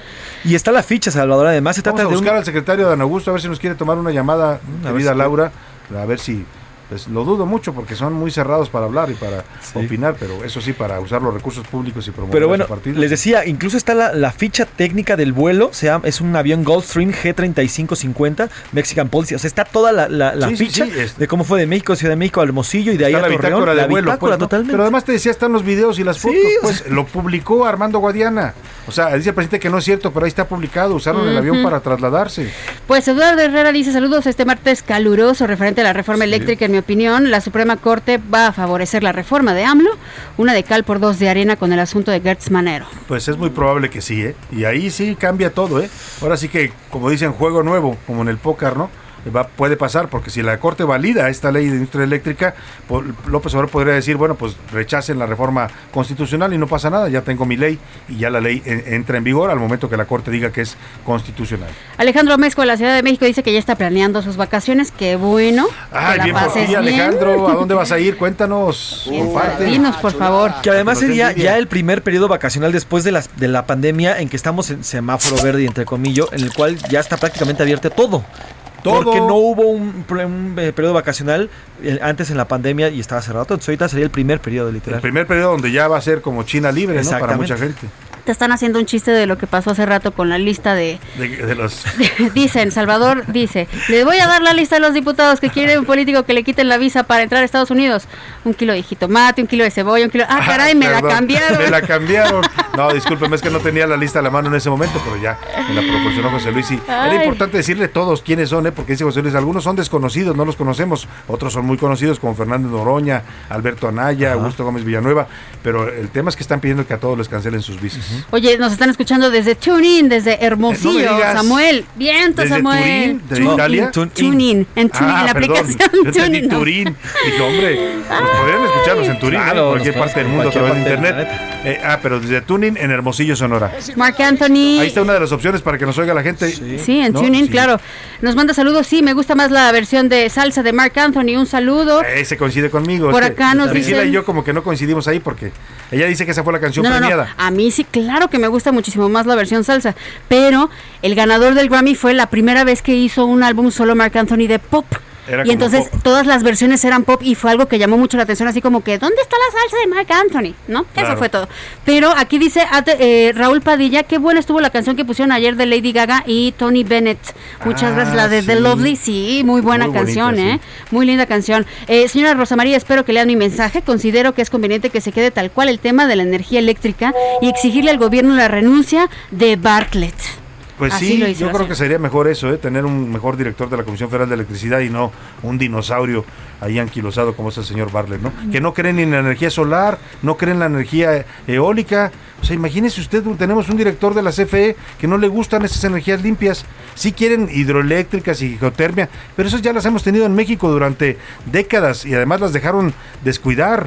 O sea, todos los pozos geotérmicos de la CFE están trabajando a muy baja capacidad, las hidroeléctricas también pues ahora hay que apostarle a lo nuevo, lo que está siendo tendencia en el mundo, que es la energía solar y la energía eólica, que además las tenemos a raudales en México ambas. Por acá nos preguntan, ¿en dónde los puedo escuchar en Tabasco? Igual nos puedes escuchar por todas las opciones que tenemos en internet, heraldodemexico.com.mx, las aplicaciones de TuneIn, emisoras, Spotify, si te pierdes el programa estamos ahí eh, ya con el podcast, iHeartRadio también. Eh, tienes muchísimas opciones para escucharnos. Hola, Pri Salvador y José Luis. Lo mejor de lo mejor. Muchas gracias. Leí la propuesta de reforma de Va por México y me parece interesante. Hace falta un cambio, pero el eh, propuesto por el presidente es retrógrado. Lo, dice Alberto desde Colima. Pues este, están, eh, están armándolo, la de Va por México. No la han presentado, pero ellos dicen que va a ser diferente a la de López Obrador. Eh, hola amigos, tengo algo muy importante que decirles. Los profesores que se quejaron de que no había pagos en la UNAM están siendo objeto de hostigamiento de parte de funcionarios impuestos por la UNAM. Voy en camino a la UNAM, pero díganme qué datos les traigo. Si quieren consigo el teléfono de los profesores. Para, ¿Para qué tema dice? Para el tema de que se estaban quejando que no había pagos para los profesores ah, de pues la UNAM. Si nos consigue un, teléfono, alguien que quiera hablar del tema, con gusto nos, ¿no? Porque sí es un caso importante. Perfecto lo de la reforma de AMLO, ya es hora de dejar de depender de otros países abusivos. Ricardo Cosío Ibarra, muchos saludos, muchas gracias por tu mensaje. Guillermo Villarreal, es completamente absurda, retrógrada e ideológica la reforma propuesta de AMLO, nos están diciendo por acá. Oye, eh, Priscila, perdón que te interrumpa un momento para dar un aviso, un aviso vial importante, porque estamos viendo imágenes, está cerrado el periférico en, ambos sentidos. A la altura de Ciudad Satélite no hay paso. A la altura de Ciudad Satélite, donde están las torres de satélite, está cerrado por manifestantes ahí en el Estado de México. No sé qué están pidiendo, pero tienen bloqueados todos los carriles de periférico, eh, de los carriles centrales, que son los de paga, y los carriles laterales, que son libres, también están bloqueados. ¿Qué piden estos manifestantes, eh, José Luis Sánchez? Este fin de semana, el joven Hugo Carvajal, de 15 años, fue asesinado durante una fiesta. Eh, se hizo de palabras, una fiesta clandestina, se hizo de palabras, y una persona que ha sido ya identificada lo agredió con una botella y luego se la clavó en el cuello. Este joven falleció el fin de semana, y justamente son los familiares de, Hugo Carvajal, de 15 años, que están cerrando periférico periférico norte justamente. Oye, pero los dos sentidos es un caos, un, caos, A la altura de Ciudad Satélite, si usted va en el periférico, paciencia, si se quedó atorado en Lomas Verdes o en Cuatro Caminos, no está avanzando el tráfico porque está totalmente cerrado el periférico en los dos, en las dos eh, carriles, en ambos sentidos, tanto en los de paga, que son los que van al centro, como en los laterales que son libres, ambos están cerrados. Vamos a ir en un momento más allá con un reportero porque de verdad hay un auténtico caos vial en todo lo que es el periférico norte.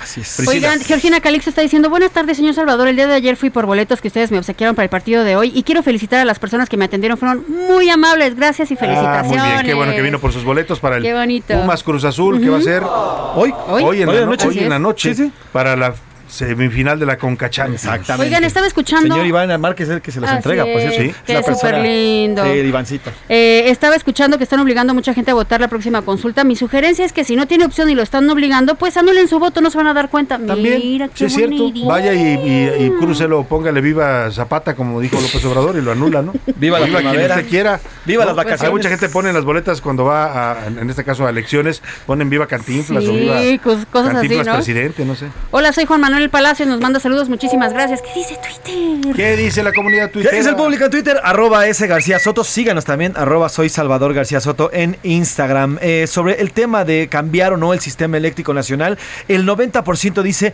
que prefieren una mezcla entre lo público y lo privado. Como el que tenemos como el que tenemos actualmente. Solamente el 6.5% dice sí, que la CFE sea preponderante y solamente el 2.8% dice me da igual. Entonces la gente está verdaderamente metida, verdaderamente metida con el tema, pero ellos dicen mezcla entre público y, privado. Es que mire, ya probamos el anterior. Aunque quiere regresar el presidente López Obrador, prevaleció en este país por casi 70, 80 años, que era el monopolio de la CFE. Y así que diga usted qué bien nos fue.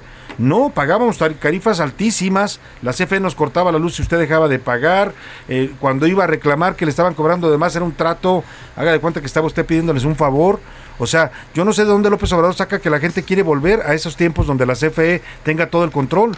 Además, apostar otra vez por energías eh, eh, fósiles, energías sucias, que ya van de salida en el mundo y en este país queremos regresar a los años 70. Ese es el tema de fondo en la discusión de esta reforma eléctrica. No el control estatal, ese está bien. es un tema estratégico de la electricidad y debe ser el gobierno el que mantenga, el Estado el que tenga el control, como lo tiene hoy, ¿eh?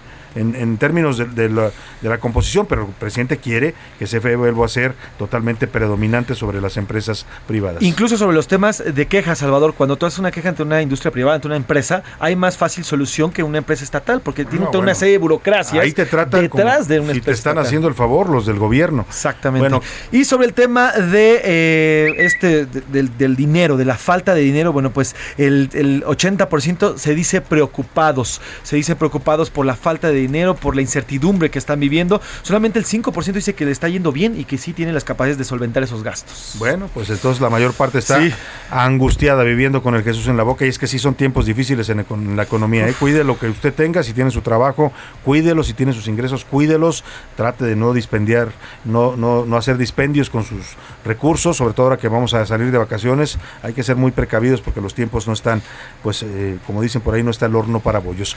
Vámonos rápidamente al cotorreo informativo en este martes. Ya llegó la hora. ¿La hora de qué? La hora del cotorreo informativo. Vamos contigo, José Luis Sánchez. Oigan, vamos a escuchar un poco de rap.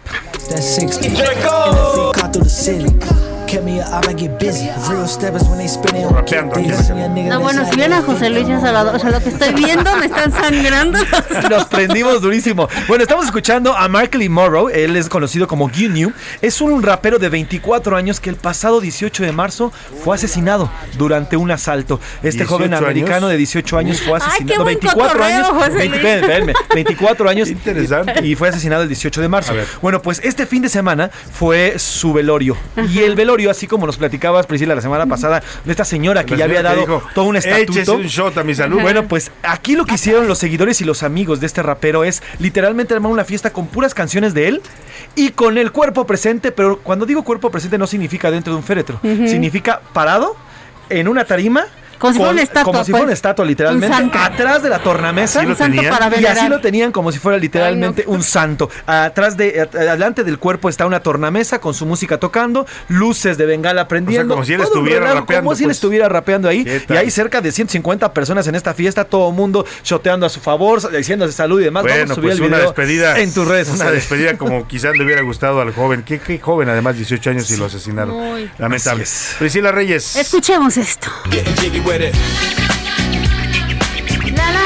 Es una canción de 1998 de Luis Se burla de nuestro baile y cómo andaba bailando yo. Sacó el de la tía. El PRI sacó el de la tía a los 15 años. Ese es el Ay, qué bárbaro. Estos no saben cómo es el pasito de Getting Jiggy bueno, Pero bueno. ¿Pero qué nos vas a contar? ¿Saben por qué estamos escuchando esto? Prometo ya no volver a hablar de lo de la cachetada de Will Smith. Lo tengo que volver a decir. Híjole, ya. Salió un juego, Salvador, en donde tú puedes darle una cachetada a Chris Rock. Entonces, ustedes abren así tal cual. Eh, búsquenlo en Priscila P. Reyes en, en Twitter. Se los puse.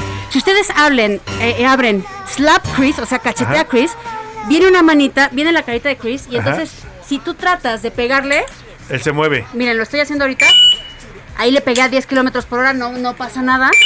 Pero si le pego fuerte, 42 kilómetros por hora y aparece la canción de Will Smith de Getting Jiggy With It. Pero esperen, eso no es todo. Si usted le quiere pegar a Vladimir Putin, también, lo puede hacer en la misma página. Y entonces tiene usted, aquí no es cachetada, aquí es un puño, sale Vladimir Putin, Putin, perdón usted, y ahí les va, voy a tratar de pegarle. Ahí le pegué a un kilómetro por hora, es nada. Le voy a pegar durísimo. ahí viene. Oye, pues si usted quiere a bofetear a Vladimir Putin. Y sale la canción de Rasputin. Ah, claro. esta canción? Si usted quiere bofetear a, Vladimir Putin o a Chris Rock, ya sabe cómo hacerlo. Así es, es Punch, se mete a internet y pone Punch-Putin y ahí lo puede hacer. Y si quiere eh, cachetear a Chris Rock, es slapchris.com. ¿Nada más son esos dos personajes? Hasta el momento sí en esa. Uy, podríamos proponer bastantes para cachetear. El creador, el Hay varios que se me ocurren para poner El creador ha hecho muchos a través de la historia. Si usted ¿eh? quiere cachetear, voy a decir como dijo Vilca Ramírez en una nota que dio en televisión, el señor Vladimir Putin, pues si usted quiere cachetear al Putin, pues puede entrar ya ahí. Ya no te escuchó. Vámonos ahora sí a otros temas importantes. A la una, con Salvador García Soto. Y bueno, arrancan las campañas. Este fin de semana arrancaron las campañas en seis estados de la República que van a elegir gobernador, congresos locales, alcaldías. Uno de ellos es el estado de Quintana Roo, importante por ser el estado que tiene pues el corredor turístico más eh, sobresaliente de México, que es el Cancún y la Riviera Maya. Hago contacto vía telefónica con la candidata de la, de la coalición Va por Quintana Roo, que forman el PAN y el PRD, y Confianza por Quintana Roo, un partido local, Laura Fernández. Laura, ¿cómo está? Qué gusto saludarla.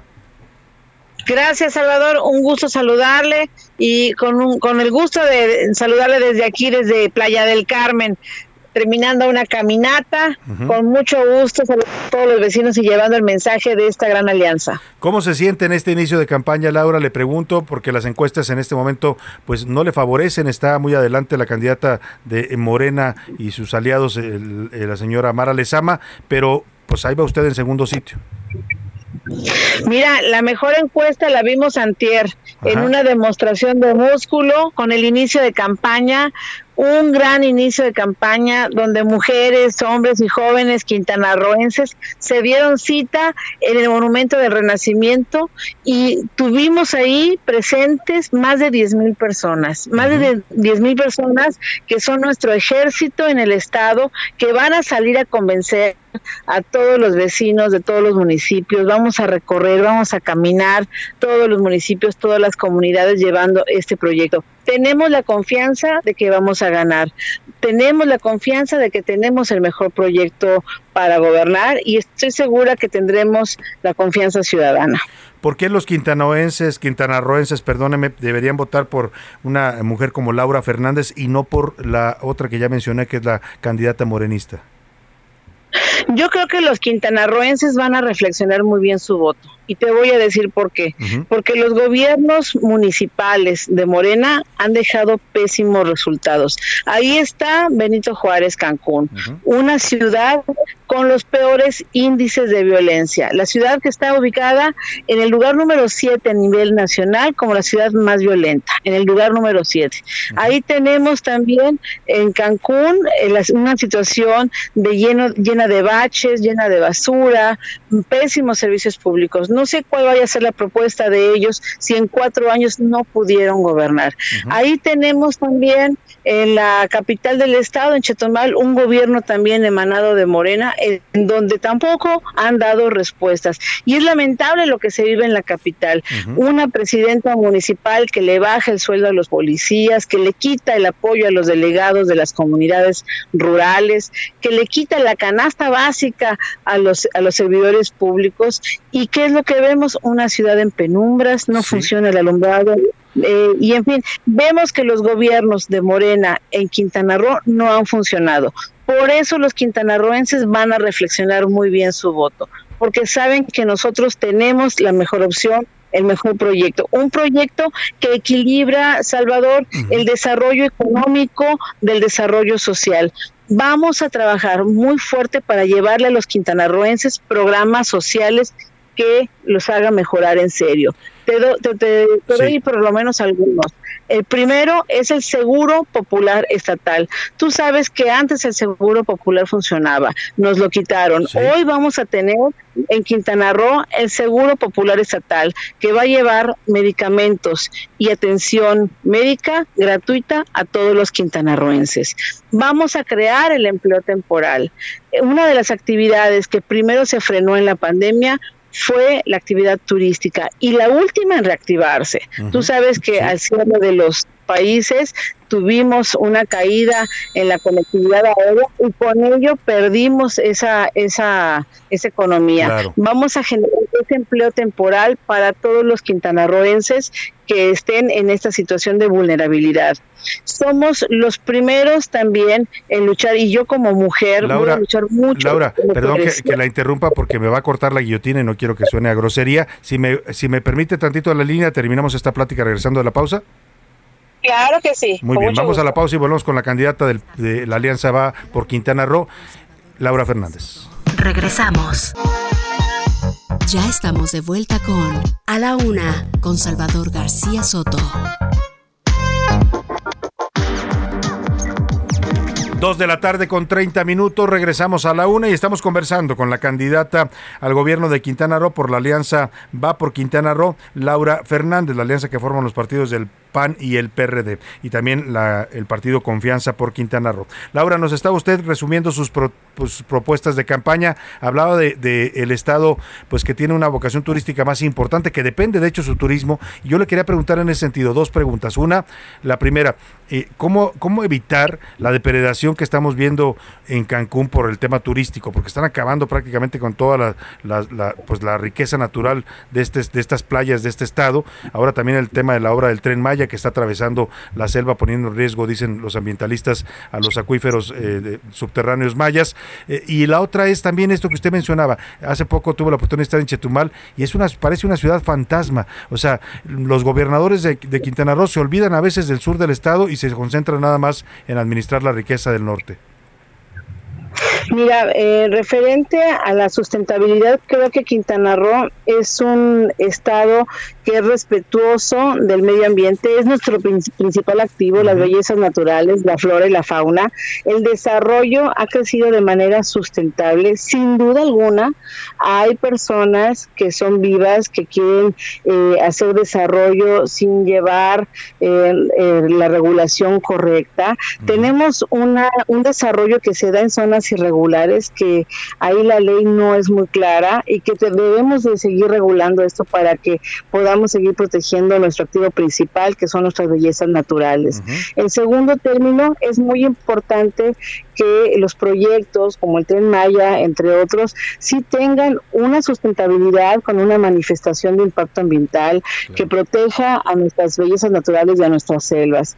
Y lo que me contabas de la capital del estado, Fíjate que es muy triste. Lo que tú mencionas que, es, que está en penumbras es una responsabilidad del gobierno municipal, no del Estado. Pero yo como gobernadora voy a ser una gobernadora municipalista.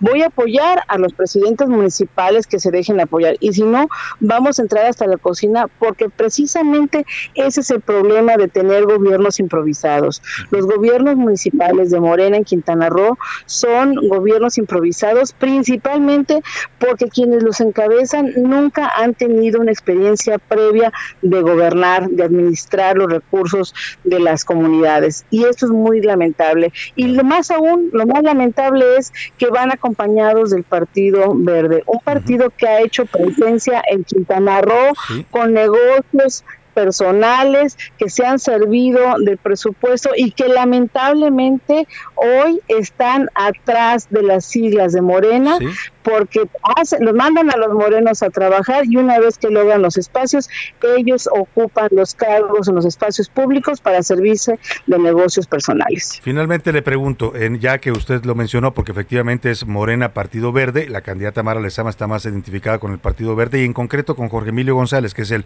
líder, el cacique de ese partido. Yo le quiero preguntar, Laura Fernández, eh, que se está enfrentando en esta contienda a, solo a Mara Lezama se está enfrentando, pues por un lado al aparato de Estado con, con Morena y por otro lado, pues a los poderes y los negocios, como bien dice usted, de Jorge Emilio González, el Niño Verde.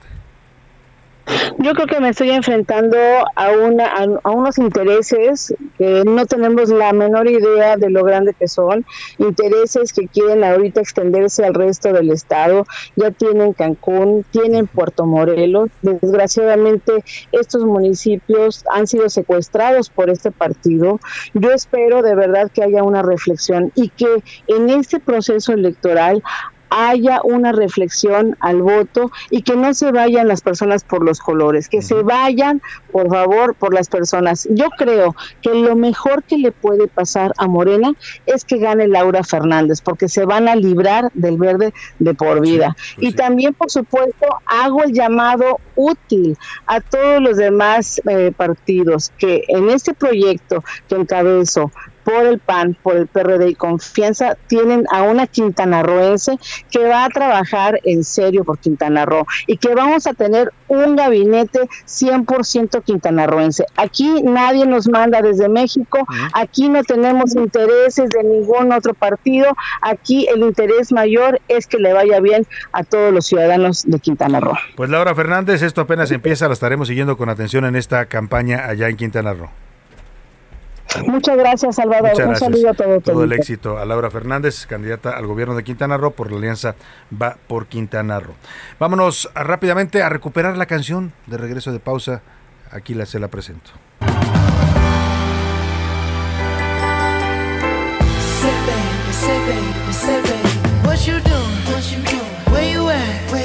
Oh, you got plans. You got plans. Don't say that. I'm sipping wine. In a robe. I look too good, look too good to be alone. My house clean, house clean. my pool warm. pool warm. Just shake smooth like a newborn. We should be dancing, romancing in the east wing and the west wing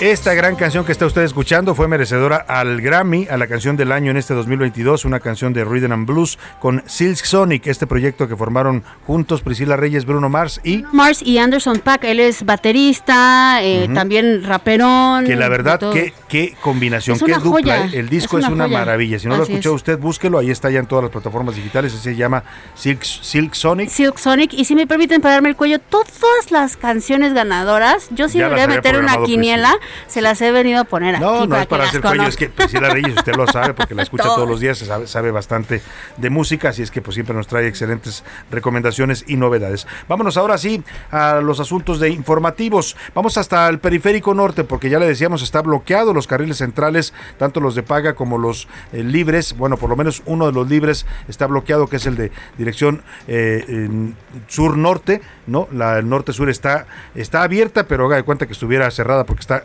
atascada de carros. Le platico el contexto antes de ir ahí a la zona con nuestros reporteros que ya se encuentran en el lugar. Mire, Hugo Carvajal es un adolescente de 15 años. El sábado pasado acudió a una fiesta, una fiesta que dicen era clandestina, y fue asesinado en Jicotzingo, Estado de México, por un presunto elemento de seguridad privado que fue identificado como Mauricio Mora. El presunto agresor estaba cuidando, supuestamente cuidaba la fiesta, y bueno, en un intento por sacar al joven, le estrelló una botella para después agredirlo en el cuello con la misma. Le cortó literalmente la, la yugular y el joven falleció. Hugo fue trasladado al Hospital General de Atizapán, sin embargo murió en el trayecto. Esta tarde familiares y amigos del adolescente están bloqueando Periférico Norte, provocando un auténtico caos vial en la zona. Vamos contigo, Israel Lorenzana. Ya te encuentras ahí en el punto de la noticia. Cuéntanos cómo está la situación y qué está pasando ahí en Periférico Norte. Buenas tardes. Salvador, muchísimas gracias, Salvador. Efectivamente, desde las nueve de la mañana, familiares de amigos de Hugo Carvajal, este joven que perdió la vida este fin de semana en una fiesta, como lo señalas, en Gilotzingo, Estado de México, pues están bloqueando la circulación ya de ambas direcciones del periférico. Estamos ubicados aquí a la altura del Parque Naucali, es el municipio de Naucalpan en el Estado de México. Este joven vivía en satélite y bueno, pues están pidiendo justicia y además que se libere ya la orden de aprehensión contra el sujeto que lo privó de la vida aquella noche de sábado en esta fiesta clandestina, como lo señalas. La circulación, Salvador, está totalmente desquiciada y hay una larga, pero de verdad larga fila de vehículos en ambas direcciones. Para quien viene del Paseo de la Reforma y también en el sentido opuesto, desde la zona de Tlanepantla, ya se pueden observar la larga fila de vehículos. Los elementos policíacos han estado desviando la circulación, las alternativas son pocas, no hay más, no hay más que recomendar a nuestros amigos automovilistas utilizar la vía Gustavo Vaz, esto con dirección hacia Tlanepantla y también en el sentido opuesto hacia la zona de Río Zapaquín. Han llegado ya algunas autoridades, han estado pues dialogando con los manifestantes, no llegan a un acuerdo, señalan que no se van a retirar a El Salvador hasta que no traigan hasta aquí a este sujeto o bien lo detengan y se les informe que ya está detenido por personal de la Fiscalía. Así que bueno, pues es un llamado a tiempo, hay que evitar a toda costa transitar por la zona del Claro. periférico Salvador, está totalmente afectada. Pues sí, si usted va, tenía que ir algo a la zona norte por el periférico, pues busque otras vías porque ahí se va a quedar atorado, literalmente está cerrado. ¿A qué- ¿Desde qué altura está cerrado, eh, Israel?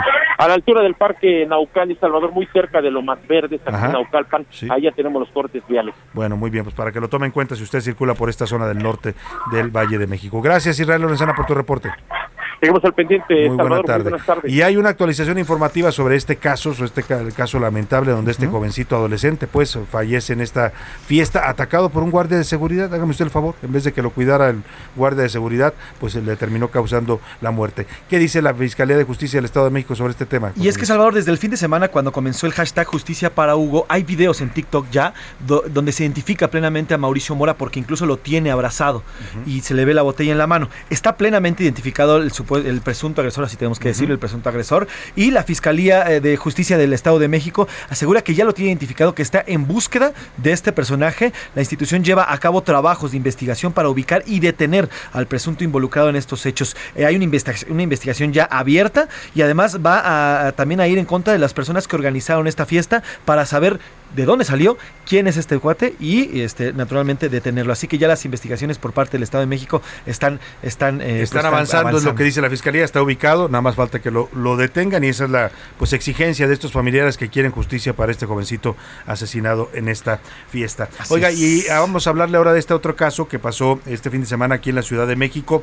Eh, y, y hay una queja de una radioescucha porque hablaba yo cuando presenté, le comenté de este video que circula en redes sociales, una- un sujeto que agredió a una familia, por un incidente de tránsito, ¿no? Al parecer, pues a alguien se le cerró a alguien como suele pasar. A veces es involuntario, la gente piensa que va uno queriendo molestar a los demás, pero usted, a veces usted pierde la visión de los espejos y si ni cuenta se da que se le está cerrando a alguien. Bueno, pues una persona se molestó, la otra persona, por, porque supuestamente se le había encerrado, los empezó a seguir, les empezó, se les empezó a cerrar constantemente cuando el vehículo se detiene, en el que viajaba una familia, un padre, un madre y una, ni, y una madre y una niña, el sujeto se baja, eh, como energúmeno, los comienza a agredir primero verbalmente, le reta al señor a golpes, el señor no se baja del auto, lo cual me parece eh, correcto, eh, es un incidente de tránsito que no merita terminar en violencia, pero el otro sujeto lo que hace es sacar una especie de tubo, una barra metálica y comienza a golpear el carro. Yo dije hace un momento que había actuado como un enfermo mental y hay una redescucha que se está quejando y tiene toda la razón porque dice que no debo yo generalizar las enfermedades mentales, no todas son agresivas, Priscila. Sí, se llama Jessica y lo hace con mucho cariño, de hecho dice que nos manda saludos a todos, que le encanta el programa y que manda una observación. Ella es paciente psiquiátrico, más de 20 años, eh, su cerebro enfermo requiere de medicamentos y dice, no soy, yo por ejemplo estoy enferma de la mente, pero no soy una persona mala. Es mejor llamarlos malditos a la ofensa que usted guste, pero no generalizar que los enfermos mentales somos malas personas.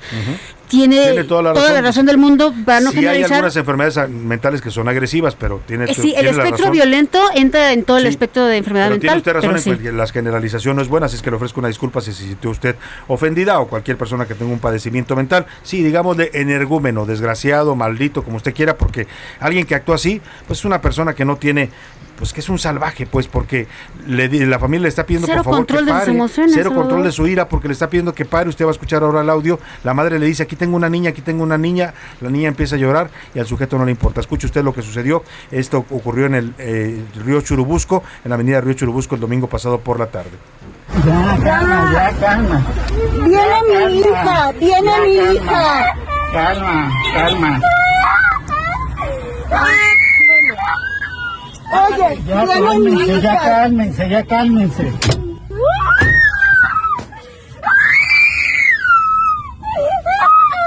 Que escucha usted es el sujeto golpeando el carro con un tubo. Le voy a compartir ahora el video en arroba ese García Soto para que lo vea la gente. Usted escucha que la, la familia del vehículo dice, ya cálmense, por favor, ya, vamos a parar este asunto, pero el sujeto no se detiene y empieza a agredirlos. Bueno, pues hay información importante sobre esto. Después de este, que este video se volviera viral, el secretario de Seguridad Ciudadana de la Ciudad de México, Omar García Harfush, dijo que ya fue detenido, ya fueron detenidos los dos hombres involucrados en esta agresión. Vamos contigo, Gerardo Galicia, la coordinación territorial número 5 en Iztapalapa. Buenas tardes. Así es, Salvador, excelente tarde. Y luego de la detención de estos dos sujetos, que de manera extraoficial se habría realizado cerca del circuito bicentenario su tramo Río Churubusco y la calzada de la Viga, en estos momentos han sido ingresados ya a esta la Fiscalía de Investigación Territorial en Iztapalapa, que se ubica en la calle de Batalla de Ébano, en la colonia Unidad Habitacional Vicente Guerrero, muy cerca de Periférico y el eje 6 Sur. Es por ello que tenemos un dispositivo discreto de elementos de la Secretaría de Seguridad Ciudadana justo en los alrededores de esta coordinación territorial y ya en su momento, Salvador, estos dos sujetos eh, agresivos están rindiendo cuentas ante la autoridad competente de la familia. No se ha brindado mayor dato. Eh, todavía no sabemos si ya levantaron su denuncia ante la fiscalía. Esperemos que sí, para que estos sujetos se queden un buen rato detenidos. Por lo pronto, en estos momentos ya están rindiendo su declaración y estamos a la espera de saber eh, a dónde serán llevados luego de que fueron detenidos hace algunos minutos. Muy bien, Gerardo Galicia, pues te agradezco mucho el reporte oportuno porque estábamos hablando justo de este asunto y sí, tienes la razón, ojalá y se queden un buen rato ahí porque lo que hicieron se llama agresión, agresión y violencia injustificada contra una familia. Muchas gracias por tu reporte, Gerardo. Con todo gusto, excelente tarde. Muy buena tarde. Pues ahí está. Qué bueno que los detuvieron, ¿eh? Qué bueno que la autoridad actúe en estos casos, porque no podemos vivir. De por sí esta ciudad ya es salvaje, ya está bastante loca, ¿no? Como dice aquella canción, la gente está muy loca, pues haciendo a la gente en la calle en la Ciudad de México, ¿no? Todos andan estresados, alterados, y pero si vamos a acabar agrediéndonos a, a, tubazos, pues ¿a dónde vamos a parar, ¿no? Como diría el señor eh, Buki, ¿no? ¿A dónde vamos a parar Marco Antonio Solís? Vámonos ahora sí a los deportes que ya anda por aquí, hablando de los Bukis, el señor Oscar Mota. La trayectoria que se ha formado. Oye, dije, hablando de los bookies, porque bookie en, en Sonora es, quiere decir niño, niño pequeño. Gracias, Salvador. Sí, eso no Pequeños. Karina, aquí está. ¿Un Sí, loquito? eso significa bookie. Oh, sí, ahí viene un o sea, es un bookie, como decir el chiquillo, el, el niño, el, morrito, ¿no? El morrito. Que por cierto, Es en sale- lengua, creo que es lengua yaqui o seri, una de las Jackie, dos. me parece que Jackie. porque ya tendré que ser algunos cuantos días que no entro yo en eso de niño, ¿no? Por no decir años, ¿no? Bueno, todavía comparado con algunos de nosotros eres pequeño, así es que Así es. adelante Oscar Mota. Gracias, mi querido Salvador García Soto. Hoy un gran día para ganar. Solamente una recomendación muy importante dentro de esta sección. Si usted anda muy estresado y quiere andar golpeando a los demás, váyase a las luchas. No, no a golpear luchadores, porque No, ahí sí le ponen en su gritar, mandarina. oye, ¿no? ahí te desahogas. Claro, ahí sí es le una ponen en su catarsis a mandarina. la que vas ahí. Yo cuando he ido, ¿no? ¡Pártele su madre! Sí. ¡Ya, sácale la Y se vale, ¿no? Ahí sí se vale. Entonces, váyase a las luchas los fines de semana. Entonces, para que ahí se pueda Ahí estar desahogue toda su ira y no tenga problemas de control ese de tipo ira. de cosas, ¿no? Hablando de las luchas, voy a iniciar con esto. El día de ayer, el Consejo Mundial de Lucha Libre informó el fallecimiento del luchador Raciel a los 49 años de edad. No dio las causas. En paz descanse este Raciel, es integrante de este un grupo llamado Cancerberos del Infierno junto a Virus. En paz descanse Raciel. Temas de fútbol, mi querido Salvador. Ah, en este momento se está jugando Venga, la venga. Champions. Ah, Eh. vamos, ahí vamos, Priscila ¿eh? quería que yo hiciera ese tono, pero no me sale. Ay, pero inténtalo. Un poquito o sea, de solo di. Abajo Salvador. puedes decir la Champions. Un mezcalito, no Quería te pellizcarme algo, a ver, déjame. Ah, no. Yo soy querido un mezcal, yo soy querido un mezcal, pero acabando, la, acabando el A ver, programa. ahí ¿no? vamos, a- vamos a echarnos una Champions juntos, Oscar. Venga, una, Venga, dos, ahora dos, tres. ¡La Champions! Ahí Vámonos, está, qué bella queda. polifonía, qué bárbaros. 2 a 0 está ganando el Liverpool al Benfica, está llegando al medio tiempo y en el Atlético de Madrid contra Manchester City van 0 a 0. No está jugando Héctor Herrera el mexicano, tiene una lesión, entonces va a ser eh, complicado, a lo mejor que inclusive también juegue la próxima semana. Hace unas horas, también importante, hace unos minutos, se confirmó que el América femenil va a tener un partido en el mes de julio contra el Bayer Leverkusen femenil, el primer partido internacional en la historia del América femenil, es una noticia importante. Bayer Leverkusen. Bayer Leverkusen, por cierto, hace algunos años jugó ahí Chicharito Hernández, ¿no? Sí, el Bayer claro. Leverkusen, entonces tienen ahí obviamente una buena relación. Se han de haber quedado con muchos fans mexicanos en Twitter, Oye, ¿no? A ¿y en qué de va este este tema de- del chicharito contra el. Tata? Porque ya hay muchas Sí. reacciones en las redes sociales, mucha gente salió a defender ¿Sí? a- al chicharito, ¿no? ¿Qué es lo que está pasando? A ver, el, el hecho puntual, el fact, ¿no? Como dijeron Sí. en inglés, el hecho. Chicharito mete un doblete este fin de semana con el Galaxy, ha metido cuatro goles en cinco partidos y entonces pues la selección nacional mexicana podrá tener buenos porteros, podrá tener buenos pero no tiene gol. No tenemos delanteros, ¿no? O sea, entonces no hay una bonanza ahí que digas, bueno, todos los delanteros mexicanos meten goles. Bueno, Chicharito está, Está metiendo goles. Y no lo convoca el Tata Martino. eh, ha habido muchos comentarios en los que eh, dicen, bueno, ¿por qué? Yo te puedo comentar algo extraoficial, mi. A ver, ¿por qué no lo quiere el Tata al chicharito? Hay una, hubo una situación hace eh, cerca de dos o tres años cuando Chicharito, pues todavía, digamos, era líder de la selección nacional, lo convocaban bastante. En Nueva York se organiza una de estas famosas fiestas. que- Después del partido. Después del partido, ¿no? Que lamentablemente no será ni la última, ni la primera ni la última, ¿no? Cada proceso tenemos. La, bronca es que no me invitan, pero Sí, bueno. Eso es lo malo, pues. Eso es lo malo. El asunto es que hay versiones que indican que Chicharito estuvo inmiscuido en un tema donde pues eh, hacen invitaciones con algunas eh, chicas que pasaron ahí la noche con ellos y al momento de que bueno dicen a ver pasó esta situación de indisciplina quiénes fueron pues Chicharito eh, pide el apoyo de algún trabajador de la selección nacional para que lo ayudara, ¿no? Para no manchar su Para imagen que no saliera su nombre. y al final del día terminan corriendo a esta persona y Chicharito no salió a ayudarlo. Entonces, ese es el comentario extraoficial por el Ah. cual dentro de la misma selección dijeron, pues Se lo "Ah, acusan eso no como se de vale, ¿no? traicionado a esta persona. es correcto. pues, ¿no? Entonces muchos eh, futbolistas actuales no lo quieren por esa parte. El Tata dice, pues yo mejor en lugar de andar trayendo broncas, mejor ahí solucionenlo entre ustedes. Pero el, el tema es ese. O sea, habría mal ambiente, dices tú, en la selección entre sus compañeros para el si Chicharito. llega nuevamente el Chicharito. Ahora, dice la Federación Mexicana que no le han cerrado la puerta y que de aquí obviamente a noviembre, ojalá nos alcance, puede entrar el Chicharito. Entonces, ese, digamos, es el tema. Insisto, mi querido Salvador, extra Oye, y hoy por la noche, Pumas Cruz Azul, 9 de la noche. Semifinal de la Conca Champions. Y un partido importante, hace algunos meses, Pumas le sacó un, eh, un resultado importante, un doblete y una remontada espectacular al equipo de Cruz Azul, con el cual inclusive llegaron a una final. Perdón que interrumpa. ¿Qué es Perdónenme, gato? pero Ah, es. se lo está poniendo es- los Pumas.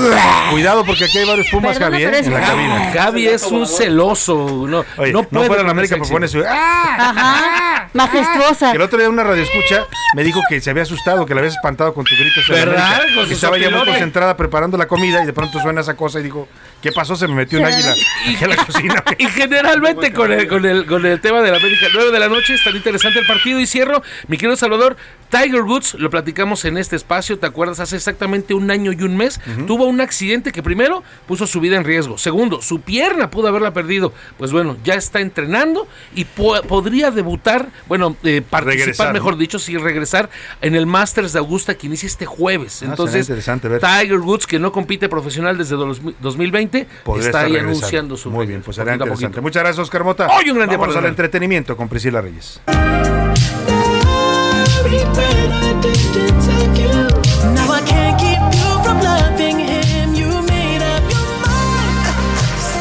Priscila Reyes, seguimos muy Es un estreno. Rhythm and Blues. Sí, es un estreno, Salvador. Es un estreno de hace ¿Se acaba aproximadamente cinco horas y media. ¿Qué Es la nueva escuchando? canción de The Weeknd, de Out of Time, se llama la canción, y es un nuevo sencillo de este álbum que estrenó este Que año. también es un discazo, ¿eh? Un discazo, muchos. Don FM. Oye, tiene disco. ahí, fíjate, tiene participaciones de Quincy Jones, o sea, nada más para que. El que le producía a Michael Jackson, nada más Sí, para que se narraciones de Jim Carrey, o sea, está muy bueno. Ahora, rapidísimo, yo sí los casé para enseñarles esto. Aquí ha estado Coldplay Sí. y ha tenido cuatro, va, va a tener cuatro fechas ya en total en el Foro Sol porque abrió el 7 de abril, o sea, están dando conciertos pero para aventar para arriba. Y ya circuló, ayer no les pude poner, pero el video en donde canta Amor Eterno, vamos a escuchar un cachito de Amor Venga. Eterno con Coldplay.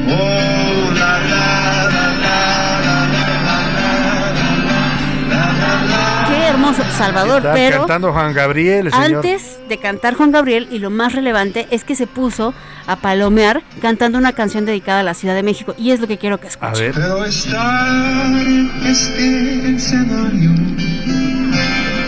es un honor y un regalo de Dios. Qué bonito. Sus mariachis, sus músicas, su música. La casa de Frida Kahlo. ¿Eh? Oye, qué gran- Los mariachis, la casa de Qué Frida bonito porque hace el Kahlo. esfuerzo de, cantarla en español y la, Sí, va, la, va, es- la va cantando. La verdad es que es un grande este hombre. Y rapidísimo, hay que decir algo, eh, no puede pasar este día sin que recordemos a este hombre. Escuchemos.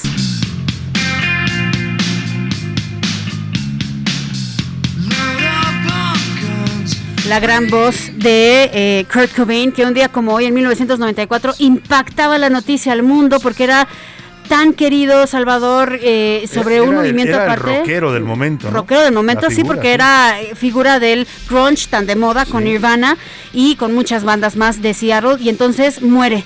Y eso fue una sorpresa para todos. eh, eh, la causa de muerte es suicidio y ya lo, ya lo han dicho varias veces, aunque siempre existe la leyenda urbana en donde piensan que su esposa le hizo algo, o sea, Courtney Love, Courtney Love. que lo drogó o que lo deprimió. sobre eso, yo lo vi, sí. Sí, sí, sí. Tiene una hija que se llama Frances Cobain, que por, por, por cierto está guapísima, la niña. Pero tenemos que recordar a este hombre que muriera en 1994, hace 28 años, Salvador, a los 27. O sea, Es formó otro de parte los- otra vez de del los club del 27. Muertos a los 27, Ujú, ¿no? De los clubes de los 27. Muchas gracias. Priscila Gracias, Reyes. Salvador. Vamos rápidamente a información de último momento contigo, José Luis Sánchez. Hablando de clubes, Salvador, el magnate Carlos Slim, el magnate millonario, regresa al top 10 de los hombres más ricos del mundo ¿Ya volvió al a entrar? convertirse en el número 9. Pues no, está- Carlos no Slim, que la economía mexicana está muy mal y que estamos angustiados. Así y está, y es 81.200 millones de dólares su fortuna y bueno, sube tres peldaños luego de que estuvo fuera los últimos cuatro años, señor Carlos Bueno, Slim. pues los mexicanos estaremos fregados, pero Carlos Slim vuelve a entrar al club de los 10 más En plena pandemia, En ¿eh? plena Pues, pandemia. Así es. Muchas gracias a todo el equipo, a Priscila Reyes en la producción y el entretenimiento, a José Luis Sánchez en la coordinación de información, Gracias. Oscar Mota en los deportes, aquí en redacción están Milka Ramírez, Diego Gómez, Iván Márquez y Miguel Zarco en cabina, bueno, Laura Mendiola en la coordinación de invitados, en cabina Rubén Cruz y Javi Baez. Y a usted que pase una excelente tarde, provecho, aquí lo dejo con Adriana Delgado y el dedo en la llaga, yo lo espero mañana a la una. Hasta pronto. Por hoy termina A la una, con Salvador García Soto. Un encuentro del diario que piensa joven con el análisis y la crítica. A la una, con Salvador García Soto. De lunes a viernes, de una a 3 de la tarde.